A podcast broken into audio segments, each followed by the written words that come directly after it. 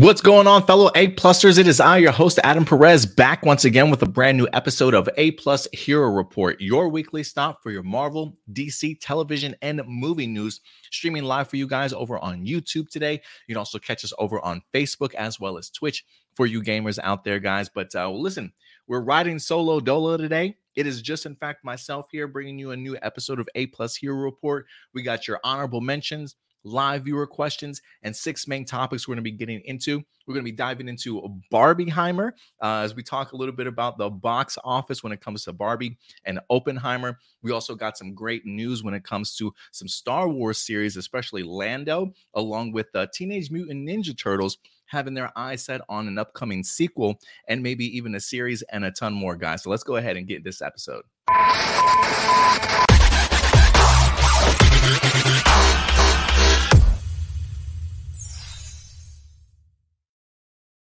Good afternoon, or I should say, maybe good evening. Uh, it is 7:30 here in Fort Worth, Texas.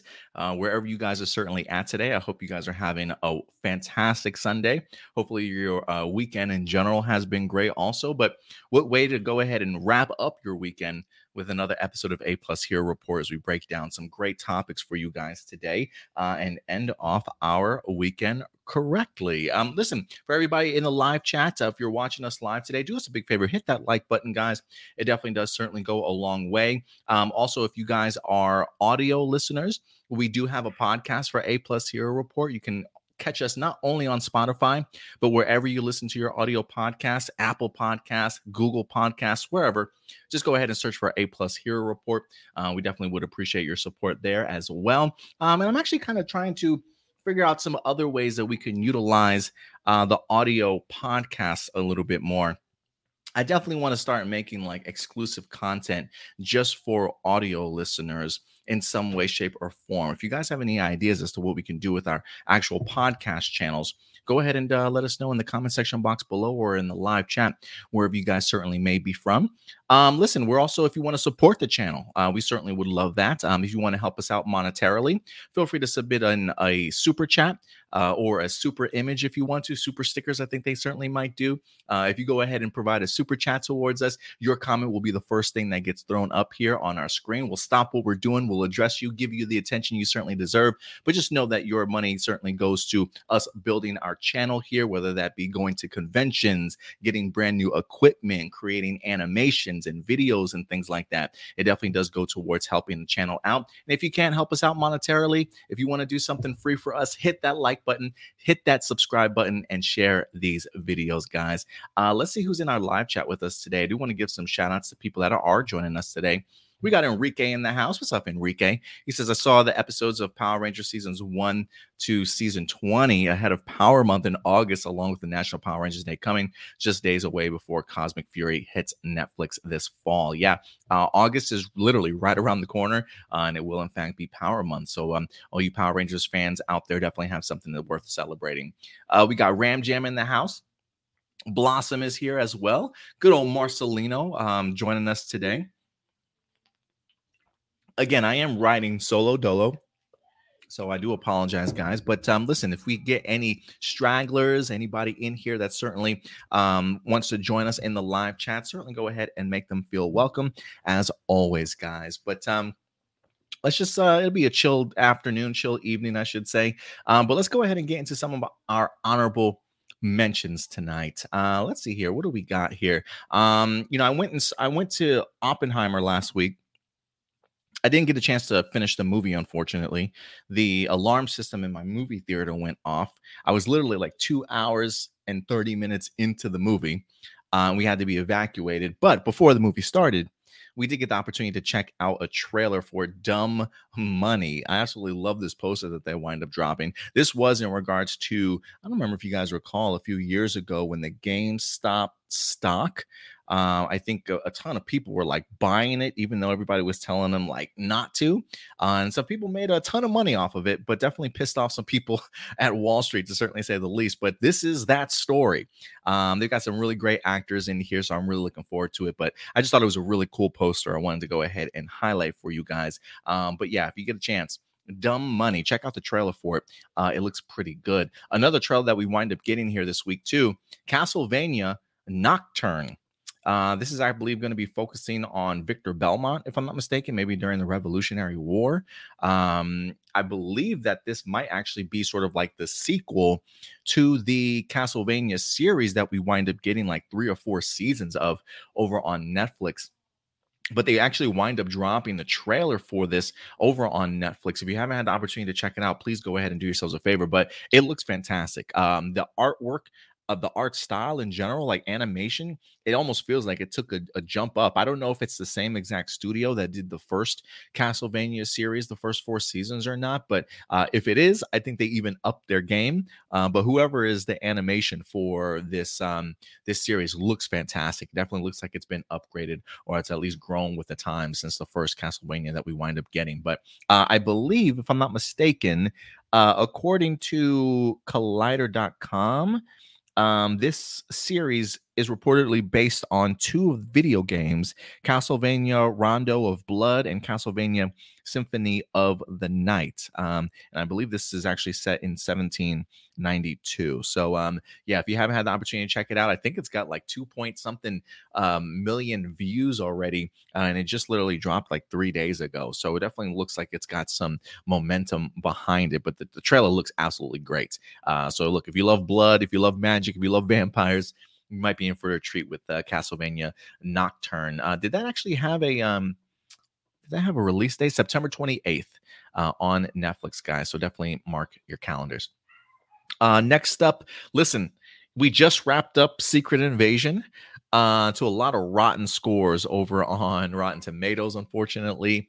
Um, Indy, I believe, did go ahead and drop his Secret Invasion finale review. If you haven't had the opportunity to check out Indy's review, go ahead and do so. It is currently up on our YouTube channel. He did drop that yesterday, giving his thoughts on the on the season finale for Secret Invasion.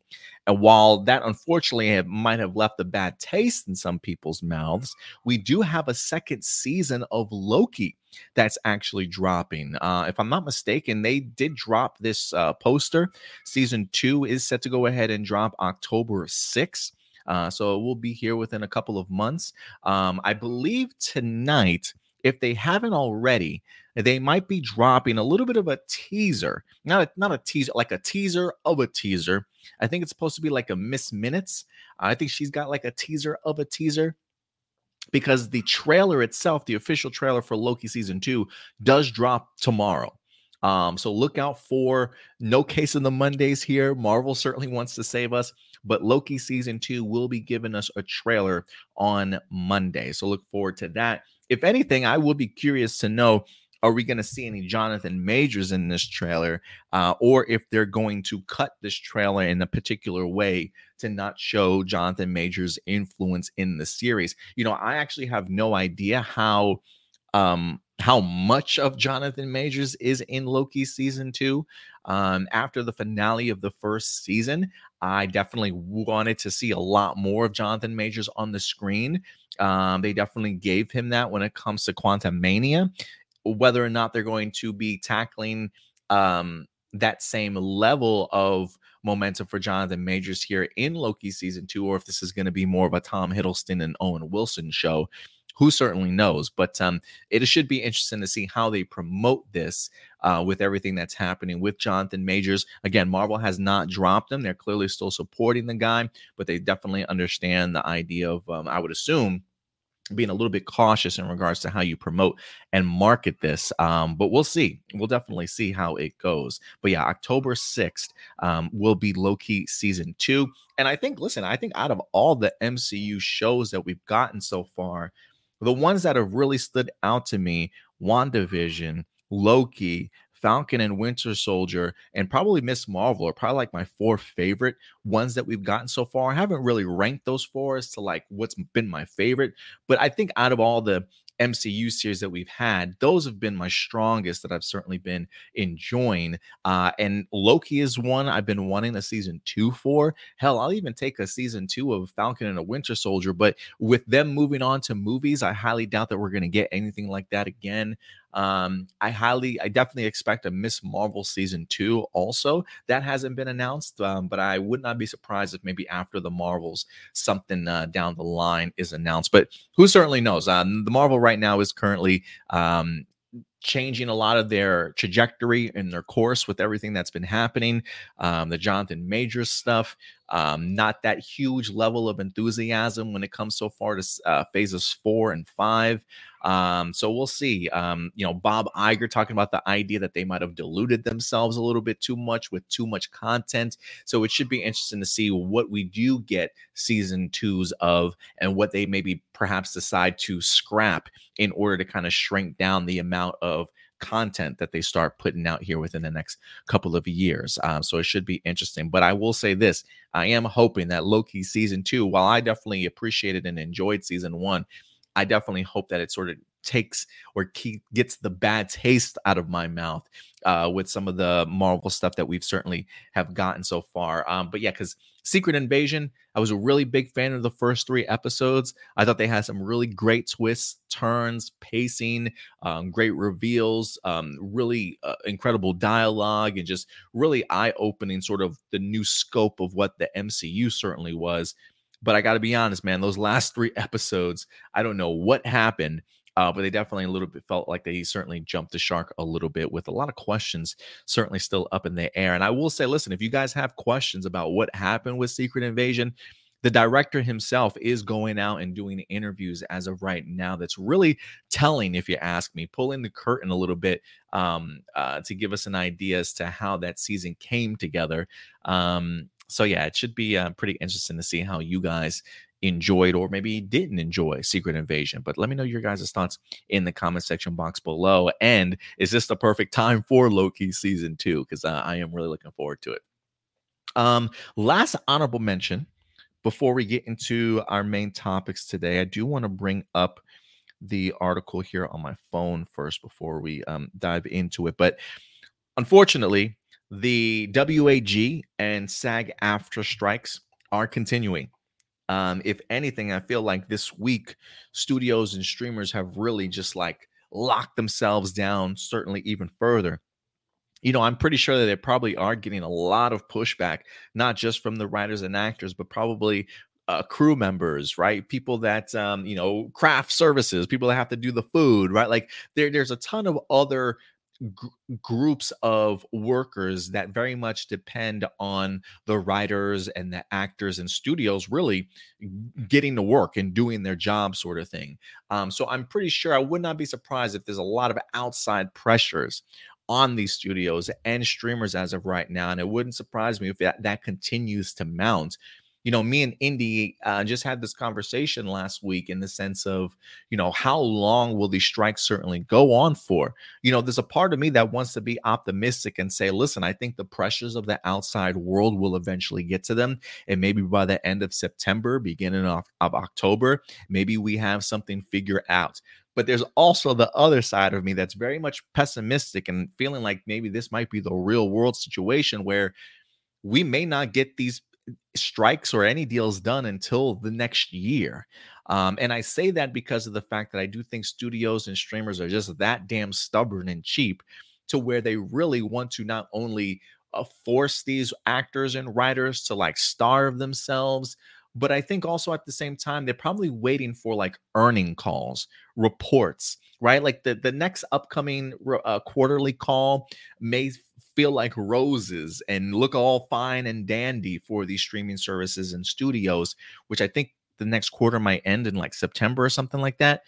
But I do think the the optics might change when we really start getting into next year and they get that like fourth quarter call, uh first quarter earnings call and they really see like the detriment that they're doing not only to themselves and especially their stockholders but also movie theaters and things like that when they start realizing uh, maybe their profits and the fact that they have nothing working might really start biting them in the ass. But you do ask yourself that question of how long can these writers and actors stay on the sidelines? Uh, and the process of staying on the sidelines is what's important because even though the studios and streamers want to sort of dry the strikers out, the strikers definitely want to almost do the same exact thing to the studios. Uh, and so I found it interesting here this week when SAG uh, and the WAG wind up getting a huge donation uh, from none other than good old Dwayne Johnson. Uh, Dwayne the Rock Johnson certainly came through for the Strikers. Uh, they wouldn't exactly tell us how much he donated to their emergency sort of community fund, um, but they did say it is, in fact, in seven figures. So I would just assume at the lowest, Dwayne The Rock Johnson donated a million dollars to this cause. Um, this actually comes to us from variety.com. It says Dwayne Johnson contributes historic donation to SAG AFTRA Foundation Relief Fund.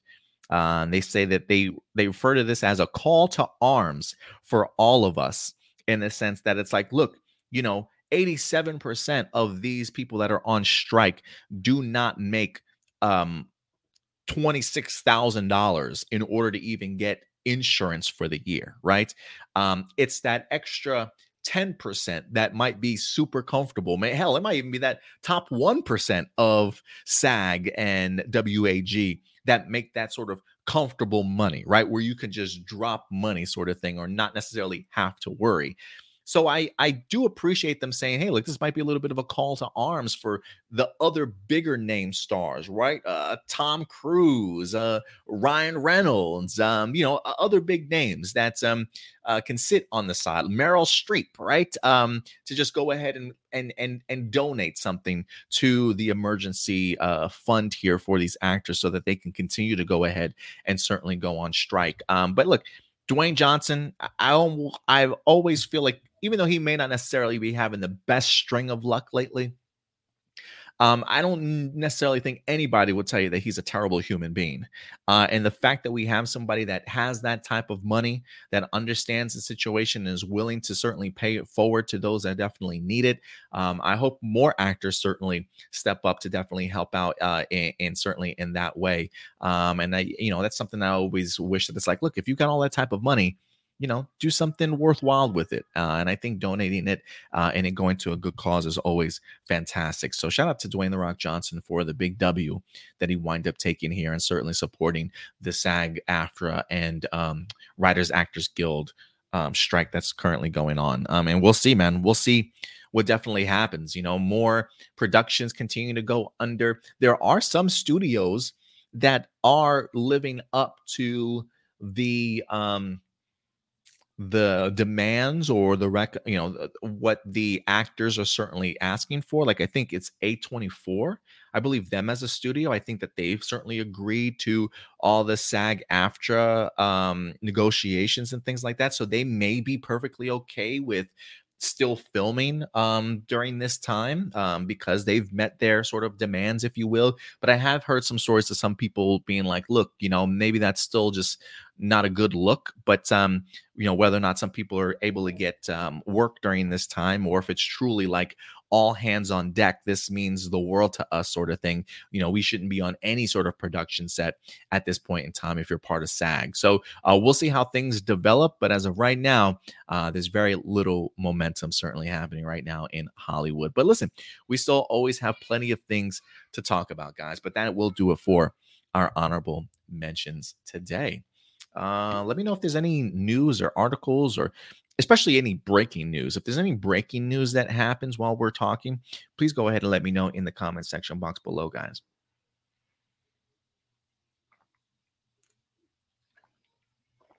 Blossom says, um, "Did you say The Rock? Holy macaroni!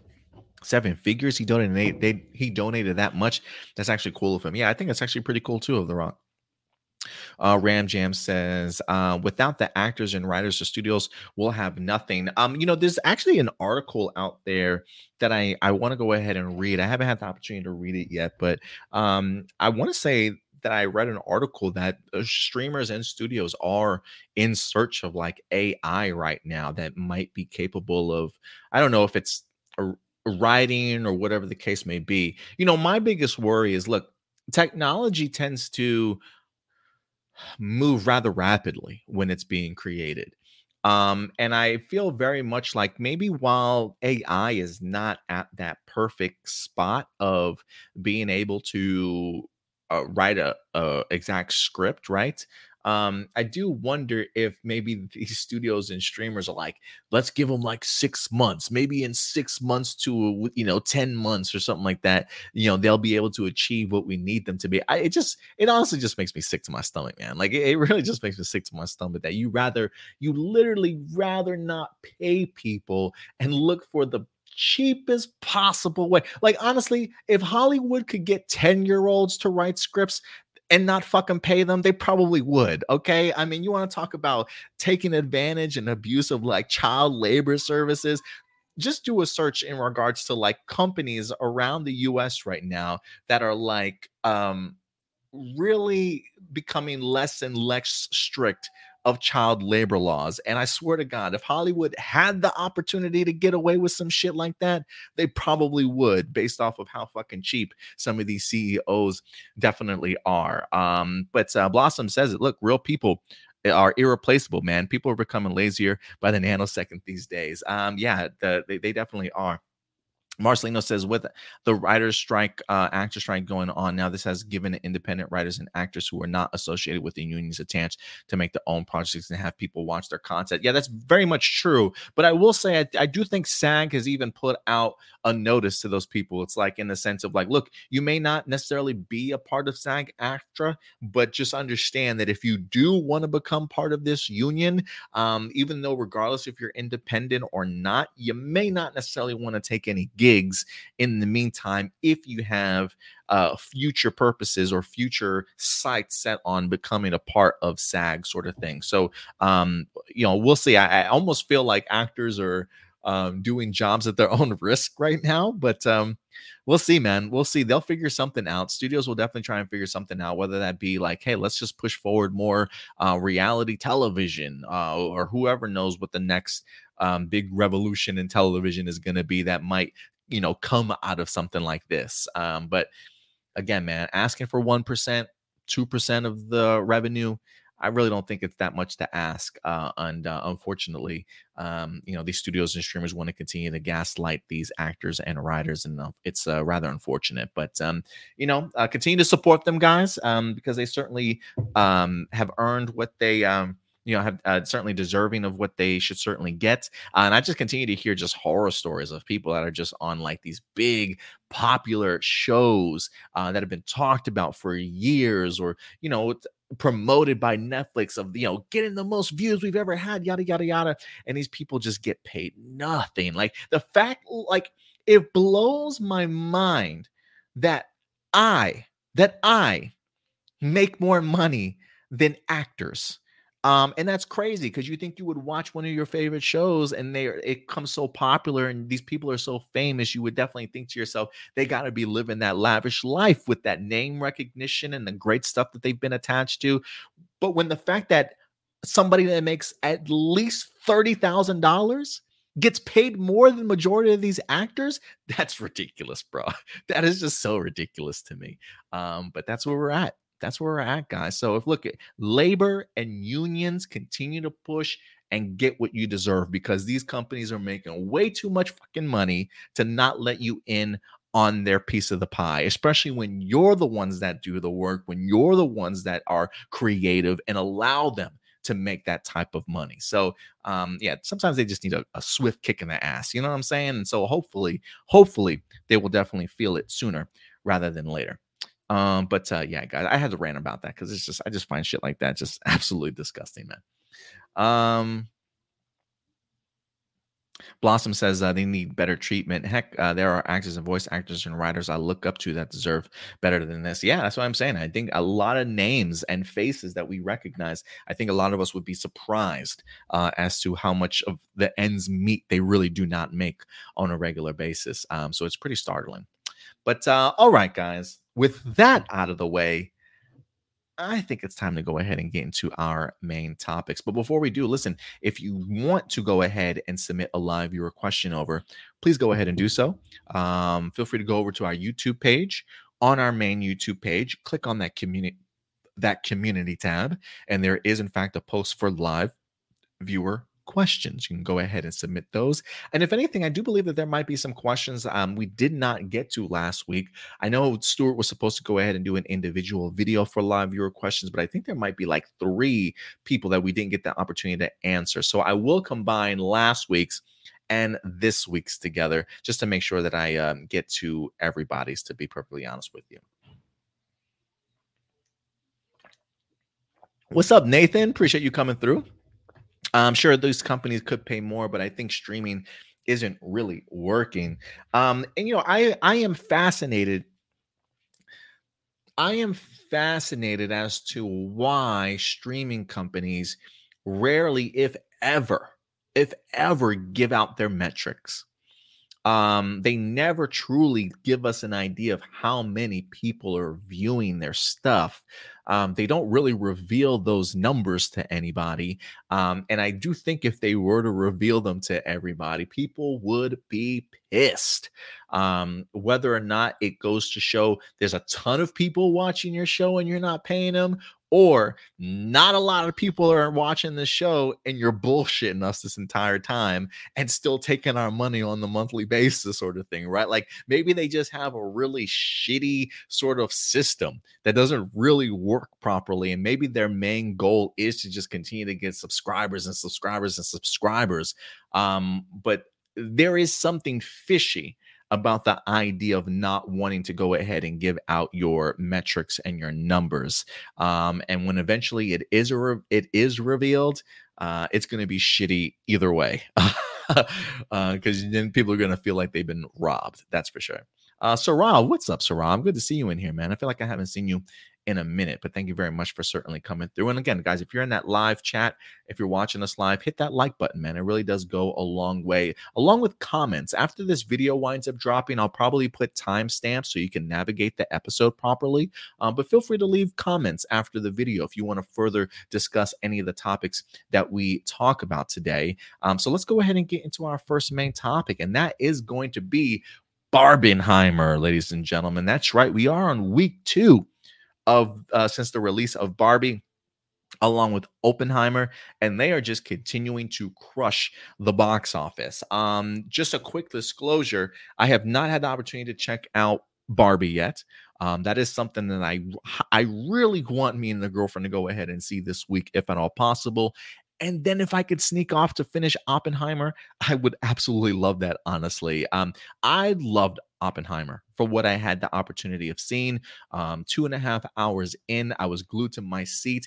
Um, it felt a editing wise, I will say maybe the first 20, 30 minutes of the movie felt a little bit hard to um, navigate, if you will. Um, but after that, it feels very much smooth sailing with some incredible performances, moment of uh, intensity. Um, I mean, I I was really blown away by, by what I wind up getting an opportunity to check out, and I'm really expecting Oppenheimer, if anything, to come away with a lot of nominations uh, for the Oscar season this year. But I want to go ahead and get into literally like just some of the achievements that this movie has certainly made. And I'm, I'm talking specifically Barbie as of right now, uh, as Barbie is just crushing it. And not only Barbie, but the director herself, uh, Greta Gerwig, is in the news. She actually, Greta Gerwig, according to Hollywood Reporter, breaks opening weekend record for a female director.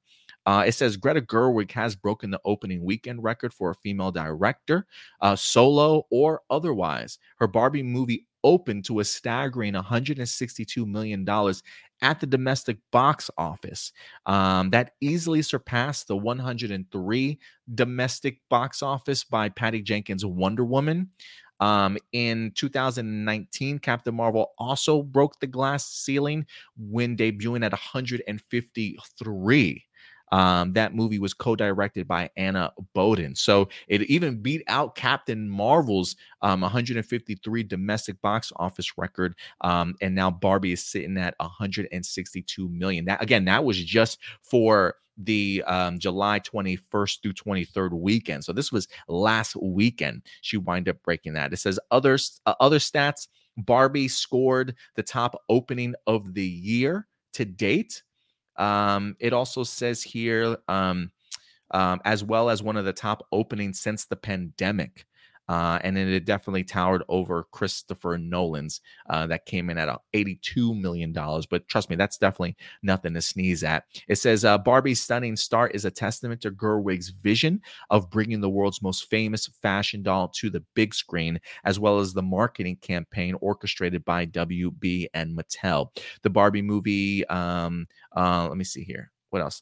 Uh, the pick is Greta Gerwig's third feature film after her acclaimed 2017 film Lady Bird, which marked her solo feature direct debut uh, and earned her five Oscar nominations. Um, she also had Sony's 2019 Little Women adaptation, um, and that earned her an Oscar nomination for Best Adapted Screenplay, also. And now they wind up bringing um, Barbie to life here as well. So um yeah man, it's um Greta Gerwig breaking records along with um just Barbie as a whole when it comes to um when it comes to um the box office. Um, just to give you guys an update as to where the box office is right now, um, because the drop off was like almost nothing at all. Um, this is from variety.com, uh, letting us know that, um, oh, where'd it go? Uh, letting us know that a Barbie scores a massive $93 million, and Oppenheimer adds another huge 46 million in its second weekend. So overall, it says the collective force of Barbie and Oppenheimer continue to rule the box office in their second weekends of release, providing another needed jolt uh, as uh, two Hollywood strikes threaten the fragile exhibition industry. Um, so uh, let's see here. It says Greta Gerwig's cotton candy colored fantasy comedy led the way, adding a massive $93 million. Um, the only movies that enjoyed bigger sophomore outings Star Wars The Force Awakens, Avengers Endgame, Infinity War, Black Panther, Jurassic World, and The Avengers, the first Avengers movie. Um, so yeah, doing big numbers right now. Um, we also wind up. Uh, it says um, Christopher Nolan's dark hist- historical drama also had a stellar sophomore opening, um, taking in a mighty forty-six million dollars. Um, it says after two weeks on the big screen, Barbie has generated $351 million domestically, but globally, globally, this movie has already crossed $750 million and ranks as the third highest film of the year. Um, so yeah, Barbie is past $750 million. This movie is going to go on to be a billion dollars easily. Uh, if it doesn't get there by next weekend, it definitely will here within two weeks for sure. But this movie is crossing a billion dollars and going to be a part of the billion dollars club. Meanwhile, Oppenheimer has earned 174 million domestic, uh, domestic, but overall 400 million dollars at the box office. It has already outperformed two Nolan's, uh, two of his previous Nolan films, Tenet which made 365 million and batman begins which made 373 million dollars. Um and this is just two weeks compared to tenet and batman's entire run its entire run. Um christopher nolan has got a masterpiece on his hand man. This might be one of his best films out there uh, and he's made some great ones. He's made some great ones. Um, and yeah, yeah, it does talk a little bit about uh, Haunted Mansion, a24's violent thriller Talk to Me, which I will say, I've been hearing some great things about it. Um, so if you're looking for a, a, violent thriller, Talk to Me sounds like it's a, a, good one to certainly catch at the box office as of right now. Um, so yeah, man, some some big things, big things happening when it comes to uh, Barbie along with uh, Oppenheimer. And listen, if you guys have had the opportunity to check out both movies, one of the movies, I really want to know your thoughts. Give me like a, a, brief little review if you can in the live chat or the comments and let me know what you guys thought about either of those particular movies. You know, I'm pretty sure there was probably a group of people that thought maybe the first week for Barbie and Oppenheimer might have been flukes. Like, hey, there's no way that they're going to generate that in its second weekend. I mean, look, we've seen some massive drops in box office the second weekend. There's not many movies these days that are really sparking interest to just have these movements towards the movie theaters. But there's something about that special combo of Barbie and Oppenheimer, the complete opposites, uh, that really drove people to the theaters. Hell, some people did um, double feature uh, sort of day, if you will, taking the day off and seeing both movies. Um, so there's a lot of energy behind those. Unfortunately, a great movie like Mission Impossible Dead Reckoning Part 1, which has got like 90% critics and audience scores, I think it's doing decently okay at the box office, but nowhere near what you would expect for a Mission Impossible movie, especially coming off of a Top Gun Tom Cruise movie that made like a billion dollars at the box office a year or two ago, right? So, um, a little bit of a bummer that um, Tom Cruise's great movie Mission Impossible isn't getting that bump in box office like it should. But I also think the idea that it literally only spent a week on the IMAX is certainly hurting it. Um, Oppenheimer came in and took the IMAX screens from them, uh, and you could really see it in the box office tally where it's hurt Mission Impossible, but as yet, unfortunately, I don't want to say unfortunately, but as fortunately has certainly helped out Oppenheimer in the long run of things. Um, Nathan says, I love this for Barbie. Before it came out, it was upsetting some, um, but it has the last laugh. Yeah, it absolutely does. Uh, again, this movie doesn't come to $750 million by just one time viewings, right? Like people are clearly going back and seeing this. Word of mouth is certainly catching on. Um, so, yeah. Um, Marcelino says Barbie was a great film, uh, filled with countless hilarious moments, uh, and told a meaningful message. Uh, and that's I'm really, I really want. I feel like the more and more I hear reviews from people, it is one of those things where it's like, man, I, I kind of want to know, I kind of want to see what this message certainly is. Um, I keep seeing these damn memes of like, I'm Kenough. I'm Kenna, I'm Kenough. I guess that's like Ryan Gosling's Ken song or something like that. I'm I'm Kenough.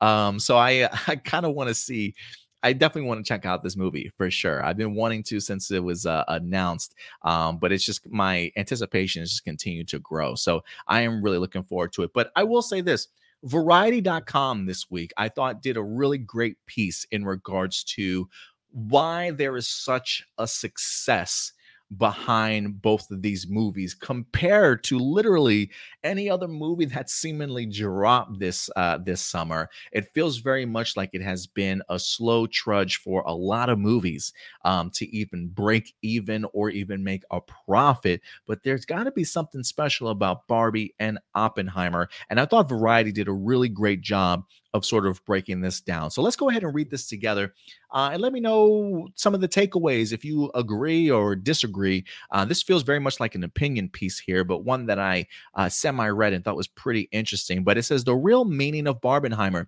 if you build exciting movies, they will come. Uh, and I am kind of curious very much if this is sort of like a showcase to other studios in regards to like getting back to the basics of maybe movie going and storytelling. Um, but let's go ahead and dive into it. It says, uh, when the history of movies in the age of uh, when the history of movies in the age of streaming, COVID, and the first double strike since 1960 is written, the day of July 21st will go down as a rare date that actually remembered as a box office landmark. For that was the day that Hollywood dropped two blockbuster weapons, one pink, the other dark, both of which hit their target audiences and went boom. A downside of our franchise culture is that even when movies become big hits, their appeal often boils down to a basic expression of mass taste engineered by market forces.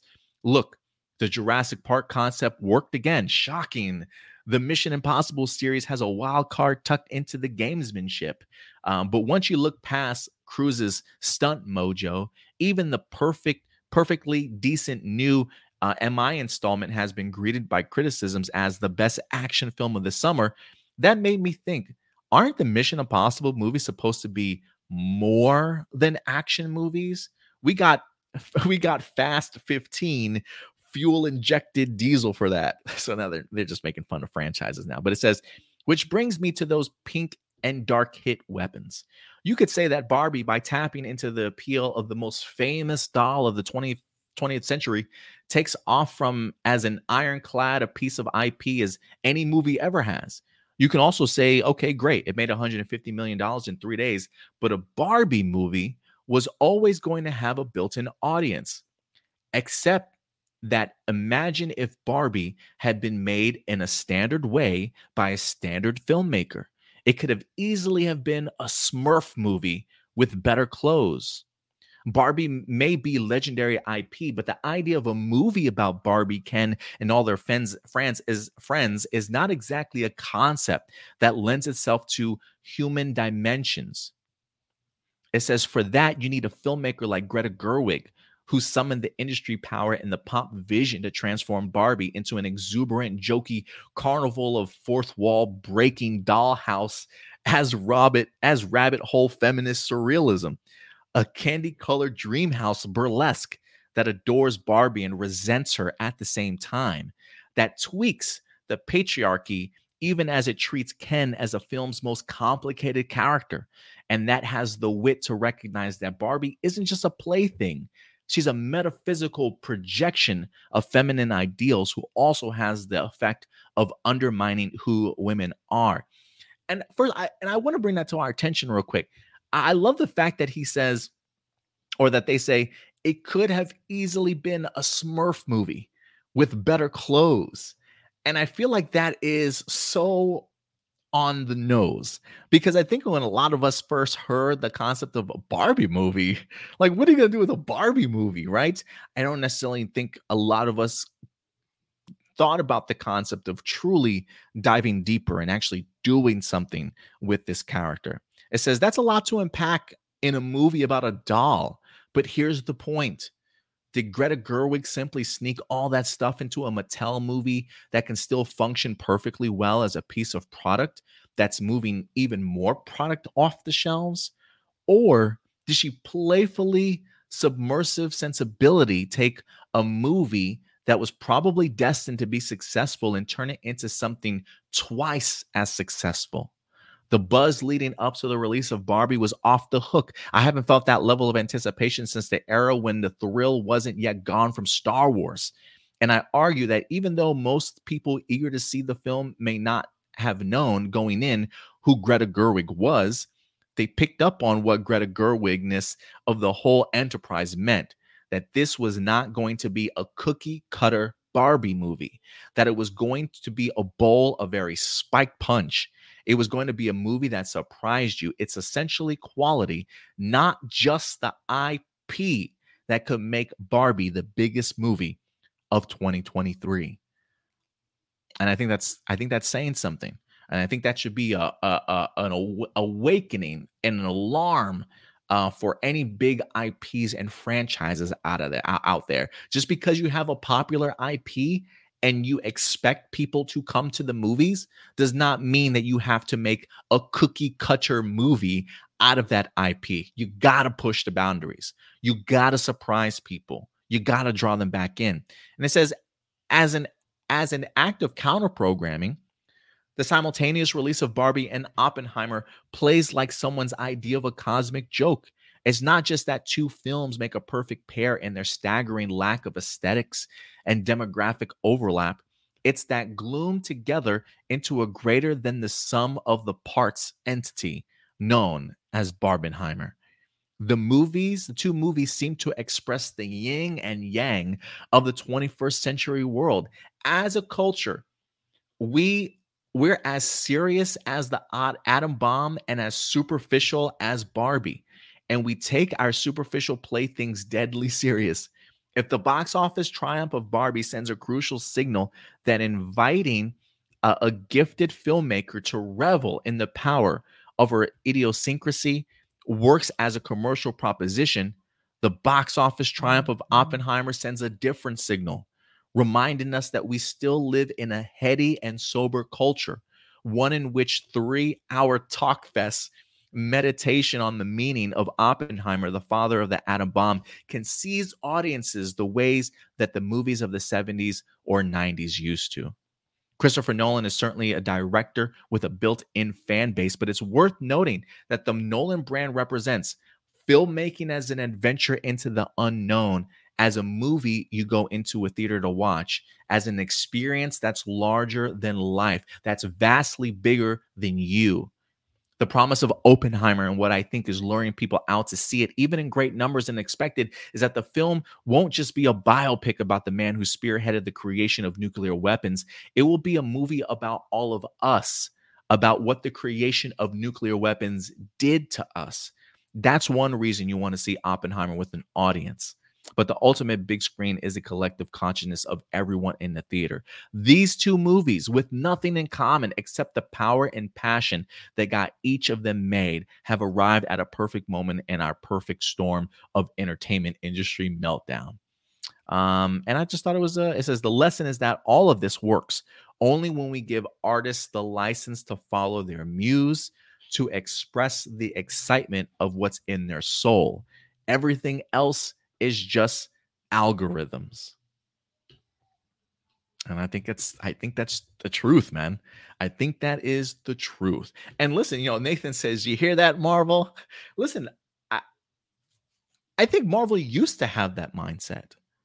You know, I think after, you know, there are some really great individual solo Marvel movies out there. Granted, I don't know if they go as deep um and as cultural as something like Barbie and Oppenheimer, where there definitely used to be a lot of attention to detail and care for the story that they were definitely telling um, to be able to literally hit audiences in a huge mass appeal. But now that franchises are very much getting a little bit stale, you know, people are really much relying on the name of the IP to kind of get these movies over the top. And unfortunately, um, maybe the moviegoer is just not where they used to be anymore, uh, and they still need that depth. There still needs to be a message. There still certainly still needs to be something that connects with us as a society and in the culture and what we're dealing with today. And I think that's exactly what Barbie and Oppenheimer were definitely able to go ahead and dive into. Um, and the idea that um, everything else is just algorithms Absolutely, right? Like you're just trying to appeal to what algorithms certainly tell you, and what you think, uh, you know, um, paint by numbers sort of mentality. Uh, and I don't necessarily think that's certainly the way to go. And I think uh, Barbie and Oppenheimer certainly both showcase that. And it is one of those things I, I would like to see some of these other studios really get back to the drawing board of letting these creators create because you've got Greta Gerwig and Christopher Nolan that all have their own unique and distinctive voice.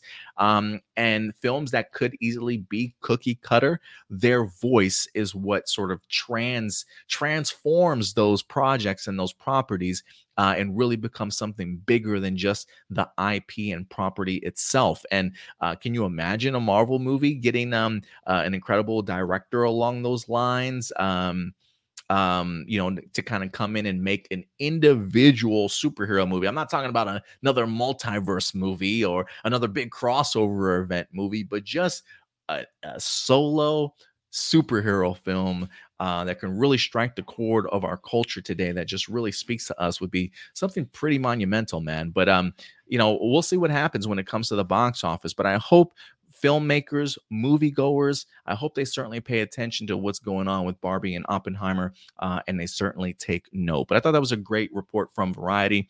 Uh, again, that's variety.com, the real meaning of Barbenheimer, if you want to go ahead and give it uh, a read for yourself.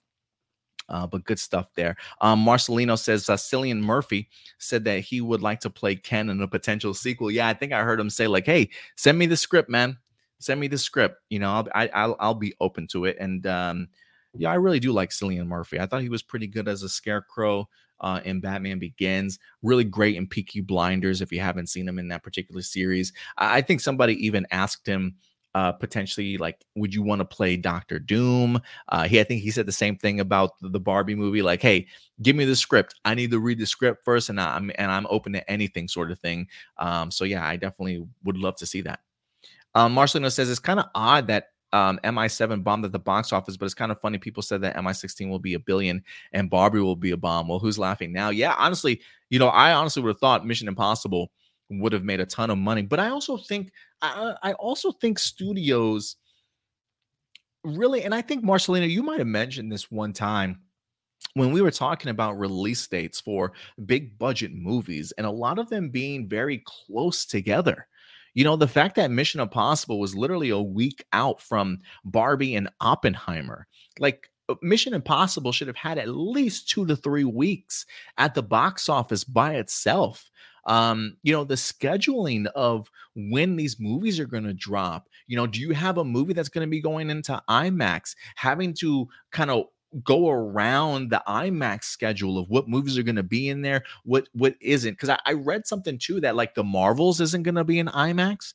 That IMAX has scheduled like another five or six weeks of like um Oppenheimer or a, another movie for um uh, for the Marvels to kind of play on and it's it's one of those things like now they don't get the opportunity to be on IMAX anymore. That's probably going to hurt the box office substantially alone um but again I do think it is something along the lines of uh, these studios have got to get better about when they release their movies because they really are sort of eating into um the money uh from from everybody right? Like not everybody has the funds to go see you know three movies in four weeks. You know, a movie going experience is, is super expensive. And so you want to get the most out of it. And if you're putting two big blockbuster movies sort of back to back, um, you know, with just maybe like a two week gap, you know, then you start having people have to, you know, figure out which movie do I want to go see. I clearly can't afford both of them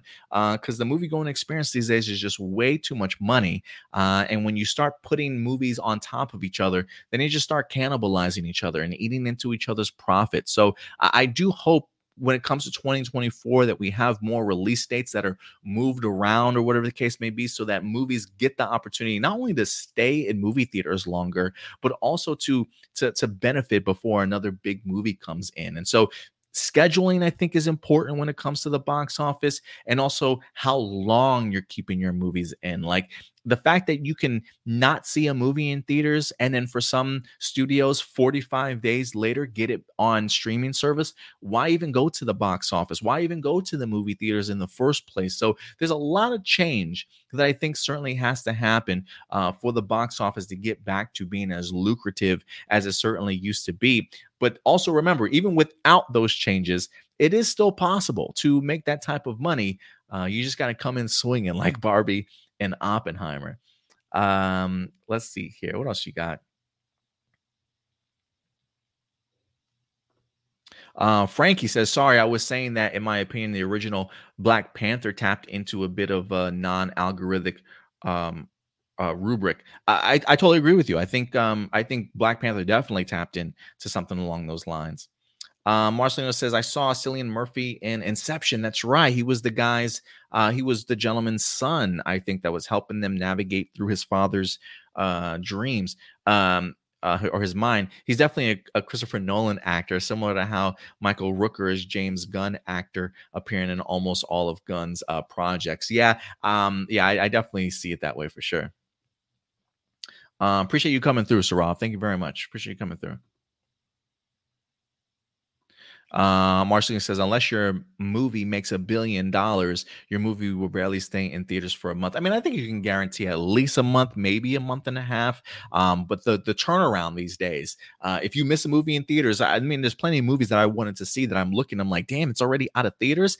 I missed the time, y'all. I missed the time when a movie was in theaters like three months, six months, sort of thing. Might be in like the smallest theater you can find, uh, but they're just pumping out movies these days. Um, so yeah, these movies um do not get the opportunity to stay on screen very long. So you got to make your impact uh, and make it quick. I definitely agree with you there. But guys, let me know your thoughts. Barbie continuing to crush the box office. Come on, Barbie, let's go party. yeah, definitely ton to celebrate for sure. So I uh, hope Margot Robbie's got that champagne popping, uh, and I hope uh, Christopher Nolan's in space somewhere on like a space shuttle, looking down at all of us little people, um, showering himself in the cash that he's making from Oppenheimer. So uh, let us know your thoughts on both of those films if you had the opportunity to check it out. Uh, with that out of the way, guys, we will move on to our next topic, and where I'm going to get into my Star Wars bag here in just a little bit. I wanted to talk Star Wars today because we got ourselves an announcement from Variety.com that a um a possible dead project that I think a lot of people thought was canceled, thrown on the back burner, uh, has now, like a phoenix, risen from the ashes, uh, and that is none other than the upcoming series. Uh, well, I should use this one. Lando. That's right. Lando is back in the news. We've been keeping you guys up to date on the Lando series for a while now. Um, there has been not too much information, honestly. Um, since um, Solo wind up dropping, or at least ever since Kathleen Kennedy went ahead and announced a Lando series. What, like two, three years ago now? It's, it's definitely has been a minute. Um, but when it comes to Lucasfilm, look, you know, we know that it's always been very much back and forth, right? An announcement, uh, we got to take that back. Another announcement, uh, the writer left. Uh, we got to take that back. Uh, another announcement, uh, the director dropped out. Uh, we got to take that one back it's been a revolving door to say the least and very frustrating for a lot of star wars fans um, some people blame kathleen kennedy who certainly knows uh, maybe not necessarily doing her job correctly as a producer um, definitely some of that definitely goes on her shoulder but um, within this past year though we have had three movies at least officially announced. We've got ourselves a James Mangold Star Wars movie that's going to be focusing on the dawn of the Jedi. We've got a Dave Filoni Star Wars movie that's been announced that's going to be dealing in the current, present New Republic time era that we're certainly dealing with, with the man, around the Mandalorian and Ahsoka timeline. And then we also have the Rey Skywalker movie that's coming our way. Um, that's going to be taking place um, 15 years, I believe, 15 years after the events of the sequel trilogy that we have from Disney. So we know that Lucasfilm is at least planning on creating some Star Wars in the near future. Um, but one of those projects that we haven't heard so much from is, in fact, Lando. Um, now, Kathleen Kennedy, in a recent interview, came out and mentioned the idea that, look, just because we have announced movies um, and aren't doing anything with them or they're not necessarily on the schedule doesn't necessarily mean that they're dead. All that it mm-hmm. certainly means is that we're just waiting for the perfect opportunity. Kathleen Kennedy has been very open about the idea that when they bring in creators to work and develop these shows or these movies, they want them to be able to at least provide three to five years of their life right? Making Star Wars content um, is not easy and it definitely requires a commitment from people. Uh, and one of the things Kathleen Kennedy has said is like, look, when you're dealing with so many talented people, whether that be writers, directors, and actors, while we may have a concept and an idea, it doesn't necessarily mean that it's that easy to work around everybody's schedule and actually sit down and create it, right? Some of these projects are going to take time to actually come to fruition. And one of those projects is, in fact, Lando. Uh, as Lando is, in fact, back in the news because this week we officially have writers announced. Uh, this actually comes to us from variety.com that's letting us know that um, Donald Glover, along with his brother Stephen, they are set to write the Lando series as Disney Plus as Justin Simien exits. So now they, they apparently had a writer at some point in time on this, but I guess things weren't moving in that uh, in that direction or wasn't really getting off the ground. Probably waiting for Donald Glover because he's got so much on his plate, or at least he did with his own uh, his own series Atlanta, which I believe just certainly wrapped up. But now that Atlanta has wrapped up, it seems as though Donald Glover has got some time on his hands, guys. So let's go ahead and dive into this and talk about this a little bit. Uh, again, this comes to us from variety.com. Um, but according to them, it says brothers Donald and Stephen Glover have signed on to write Lucasfilm's Lando series for Disney Plus Variety has confirmed. News broke of a Lando Calrissian limited series being in the works in December of 2020. So almost three years ago. At the time, Dear White People creator Justin Simien was attached to the project. Though it would seem he's no longer attached, as Variety has been told that Glover Brothers will be writing the series alone. Simien most recently directed Disney's Haunted Mansion, which is scheduled for July 28th release, which actually just dropped here this past week. And I don't think it's doing too well at the box office right now. Um, it says uh, the Atlanta alum opened up about his return to the role in April, admitting that he was in talks with Lucasfilm about the possibility. He says, I would love to play Lando again. It's a fun time being him. It just has to be the right way to do it. Time is precious. The past couple of years, this pandemic shit, it really had people experiencing time, people realizing their time is valuable. You only get so much. I'm not interested in doing anything that's going to be a waste of my time or just a paycheck. I'd much rather spend time with people that I enjoy. It just has to be the right thing. And I think it could be. Lando is definitely somebody I like to hang out with, is what he told GQ back in the day. Um, so yeah, now that Atlanta has in fact uh, wrapped up, I believe that show itself has had its final season uh, Donald Glover is very much on board with writing this series. Uh, and I'm glad that he is. Like, I'm glad that this guy has had so much fun with uh, the Lando character because, if anything, I think when it comes to Solo, while it didn't do that great at the box office, unfortunately, it was definitely considered a box office flop. Um, that movie just wind up having so many reshoots and had to do so much over that the budget for that movie was just astronomical. Um, and look, a lot of people would even say, oh, we didn't really ask for a Han Solo film, right? Um, but maybe Disney was under the impression, or Lucasfilm was under the impression, maybe we just we just killed Harrison Ford off as Han Solo in The Force Awakens. Uh, maybe people will love to get the opportunity to see Solo again yeah, as a younger version um, in this film. Unfortunately, that definitely was not the case. But I will say this: I do think that people that go back and check out Solo continue to actually think it's not that bad of a movie. It's actually pretty enjoyable. I actually really, I actually find myself enjoying Solo when I check it out. But one of the great redeeming qualities of that movie, a lot of people would say, would certainly be Lando Calrissian, played by Don, played by Donald Glover himself. I think he had a, fantastic time learning from Billy Dee Williams how to go ahead and portray this character. Um, I hope he gets the opportunity to sit down with Billy Dee once again um, as he gets back into his Lando bag. And considering this fact that Don Donald Glover clearly had a fantastic time playing him and wants to play him again, uh, I cannot wait to see what he does with it. Um, if anything, I do believe maybe Donald Glover's been nominated for a couple of Emmys in regards to what he was able to do with his series Atlanta. And now you're bringing that type of talent over to a Star Wars series for somebody who's already played this character before. This feels very much like a win for me, honestly. Now, again, I don't believe this is announced by Lucasfilm variety sources are confirming this, but Lucasfilm has not come out and actually made a confirmation on this as of yet. But it feels very much like it lines up with what we certainly expected.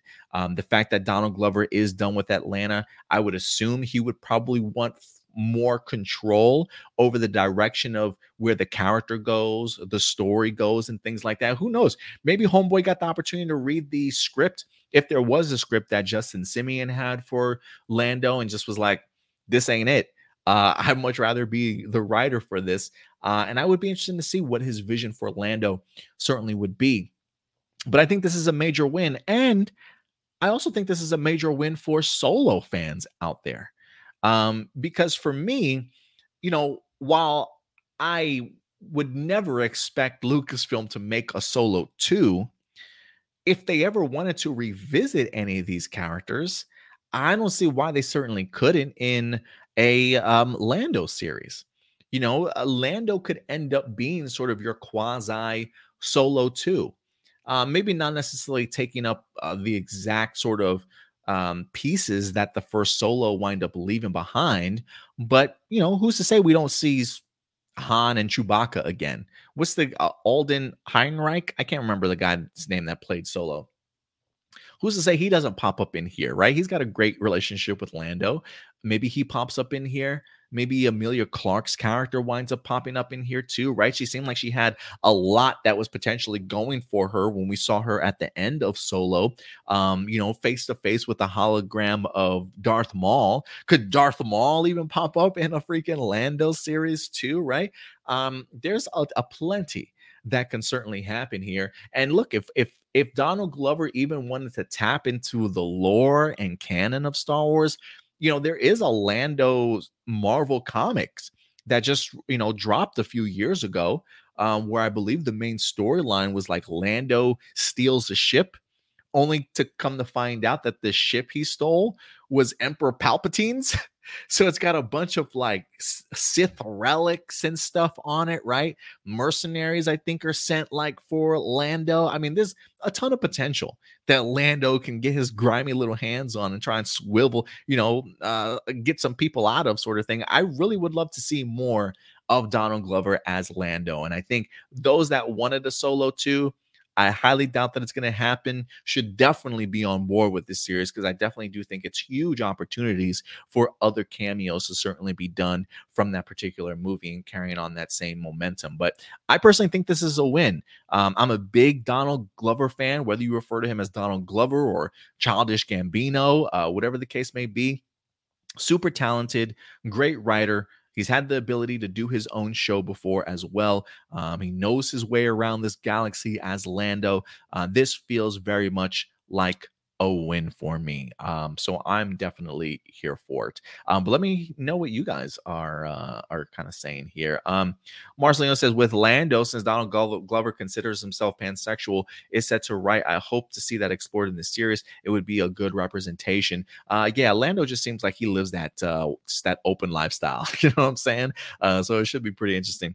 Um, I'm glad Mars. I'm glad Donald Glover is passionate about Lando and wants it to be significant and not just to be a paycheck. Yeah, uh, I think those are pretty firm words by him in the sense of you know, look, my time is valuable. I'm not trying to spend it on some BS. If I'm going to put my time towards it, it's something that I personally really want to do, and I think that's going to go certainly a long way. Um, Nathan, he says, um, it's a little concerning that the writer is gone. I haven't seen Donald write for this type of medium, but we shall see. Uh, it has to be great or else he's going to get trashed. Um, well, look, I, I will say, I, I will agree with you that it is a little concerning that the writing is certainly gone, but I think that probably has more to do with the fact that it's just like, we haven't really done anything. And he's probably had other big things that he's uh, had to do. Um, Justin Simien, I mean, he did go ahead and actually attach himself to the Haunted House movie, right? So probably a lot on his plate at that moment. So um, it looks like he maybe went from one project certainly over to the next. Um, but if I'm not mistaken, I thought Donald Glover was a, a writer, wasn't he? Let me um I mean, I know he is a writer. Clearly he writes his own music. Um, but I want to say he's a writer also in regards to his uh, Atlanta series. Um, so yeah, so I, I think he'll I think he'll be just fine. Uh, Frankie says, shame that Haunted Mansion wasn't pushed to the Halloween season. I think it might have found a bigger audience. Uh, Lakeith gave an understated, surprisingly touching performance as a uh, non-conventional lead. Um, uh, yeah, I would agree with you too, Frankie. I am actually surprised Haunted Mansion wasn't thrown in October. It, it that would make the most sense to me, but uh, it probably is the case of a movie with yet another maybe ridiculous budget. Uh, let me see, Haunted Mansion Haunted Mansion 2023 budget. 157 million dollars. Um, so I don't know. I don't know. Um, but yeah, guys, let me know your thoughts on this. Uh, how excited are you to not only see uh, Donald Glover come back as Lando Calrissian, but also him and his brother doing writing duties for it? Let me know your guys' thoughts in the comment section box below. Um, I'm curious if Donald Glover does any directing himself. I would be curious to see who he gets, uh, who they wind up getting um, to be the the director uh, for that series, or if they're going to go through um, several different directors. You know, um, we'll see how long the series itself is, but um, I'm hyped for it. I'm hyped for it. Um, with that out of the way, guys, let's move on to our next topic. And uh, we actually got a movie that's set to go ahead and drop here within uh, uh, like a week or two, if I'm not mistaken, or maybe maybe this week. Um, correct me if I'm wrong, but I think Teenage Mutant Ninja Turtles um, is in fact set to go ahead and drop here. Yeah, August 2nd. So this week, guys, uh, if you're big TMNT fans, Teenage Mutant Ninja Turtles is back uh, as we have a brand new look um, being produced by Seth Rogen, um, actually getting teenagers to represent the Teenage Mutant Ninja Turtles for maybe the first time, or at least the first time in a long time. Um, but there is clearly a lot of momentum building behind this movie. Um, every trailer and clip that I've seen continues to draw me in more and more. There is just this unrelenting sort of like energy um, that I'm really fascinated with and seeing how this is certainly going to be explored. Um, but this is going to be a huge week for TMNT, not just movie wise, but believe it or not, news wise too, because they have a lot writing on this movie and believe it's going to be so good, guys. That we might get ourselves even more sequels. So let's go ahead and dive into this, shall we? Uh, this one comes to us from Variety.com also. It says Teenage Mutant Ninja Turtles Mutant Mayhem sequel and a Paramount Plus series in the works. Uh, again, this is an exclusive coming from variety.com, letting us know the big plans that they have uh, for TMNT. So let's go ahead and dive into this sequel talk. It says Paramount and Nickelodeon movies are developing a sequel to Mutant Mayhem uh, and planning a two season series that will serve as a bridge between the films. The spin-off series is titled Tales of the Teenage Mutant Ninja Turtles will appear on Paramount Plus. So again, they're going to be doing a sequel to Mutant Mayhem, but the bridge to to to bridge those two together without there being a huge gap, they're going to be dropping a two season series titled Tales of the Teenage Mutant Ninja Turtles. It's a sign of how bullish the studio was feeling about Mutant Mayhem, an animated adventure that opens theatrically August 2nd. Um, it says uh, the sequel will be produced by Point Grey Pictures and directed by Jeff Rowe, who is also the director and the co-writer of Mutant Mayhem. So they're they're they're they're sticking with what they know. Um, and it also says, let's see here uh, Chris Yost and Alan Wan will be serving as executive producers and showrunners. Uh, Lucas Williams will be overseeing both series and the sequel. Uh, it says in nearly 40 years since TMNT launched into the zeitgeist, it has entertained generations of fans and only continues to grow. We are excited to grow TMNT's legacy in partnership with Seth Rogen and Evan Goldberg. Uh, it says um, the Paramount series. This is the series now, the two season series from Nickelodeon Animation. Tales of the Teenage Mutant Ninja Turtles will be a 2D animated series. It's a 2D animated series with two seasons currently in the works, taking place between the events of the feature film Mutant Mayhem and the upcoming sequel reprising their roles as well. So you're going to get the same voices from the movies in the series. According to the official description of the series, the Turtles will be challenged like never before as Leo, Raph, Donnie, and Mikey each go it alone for the first time. Facing faced with new threats and teaming up with old allies, the Turtles will discover who they really are when they don't have their brothers at their sides. Um, so that's interesting. Tales of the Teenage Mutant Ninja Turtles, 2D animation style that will focus on um, new threats and teaming up with allies. Leo, Raph, Donnie, and Mikey each go at it alone for the first time, and the turtles will discover who they really are when they don't have their brothers by their side. Listen, I'm going to say this real quick. That notion alone is fascinating to me, especially because of the fact that this feels very much like a coming of age movie because of the fact that they're so young, right? Like I think they've got to be what, like 13, 14 years old. Like this feels very much like the beginnings of the Teenage Mutant Ninja Turtles. And so the idea of them then having to go on their own solo adventures, that for me just adds a level of like growth to each individual turtle that by the time we get to the sequel, they may act almost, I don't want to say extremely differently, but we'll probably be able to tell how much they've matured and sort of grown up since that time that we've seen them in Mutant Mayhem. Um, so I think this is a really well thought out plan here. You know, I know we always tend to say here, like, look, get the first one out of the way, right? Um, but I got to honest with you, I, am really not one for first reactions, but a lot of people I feel like that have been seeing this movie so far has had nothing but praise for this film uh, in regards to its kinetic pace, uh, great voice acting work, and just the en- energy that this movie certainly brings. So uh, clearly, those at Paramount and Nickelodeon see big things with this um uh, with this iteration of the Turtles, um, and I'm perfectly okay with the idea of them wanting to kind of bridge that gap. That feels almost like that's just where we're at in how we um how we digest uh, entertainment these days, right? Build big cinematic universe, give us a movie to launch things off, and then attach spin-offs uh, and things to kind of bridge those gaps together. Uh, it very much is a, I don't want to say it's a guaranteed success because not every cinematic universe that has tried to get off the ground has been rather successful.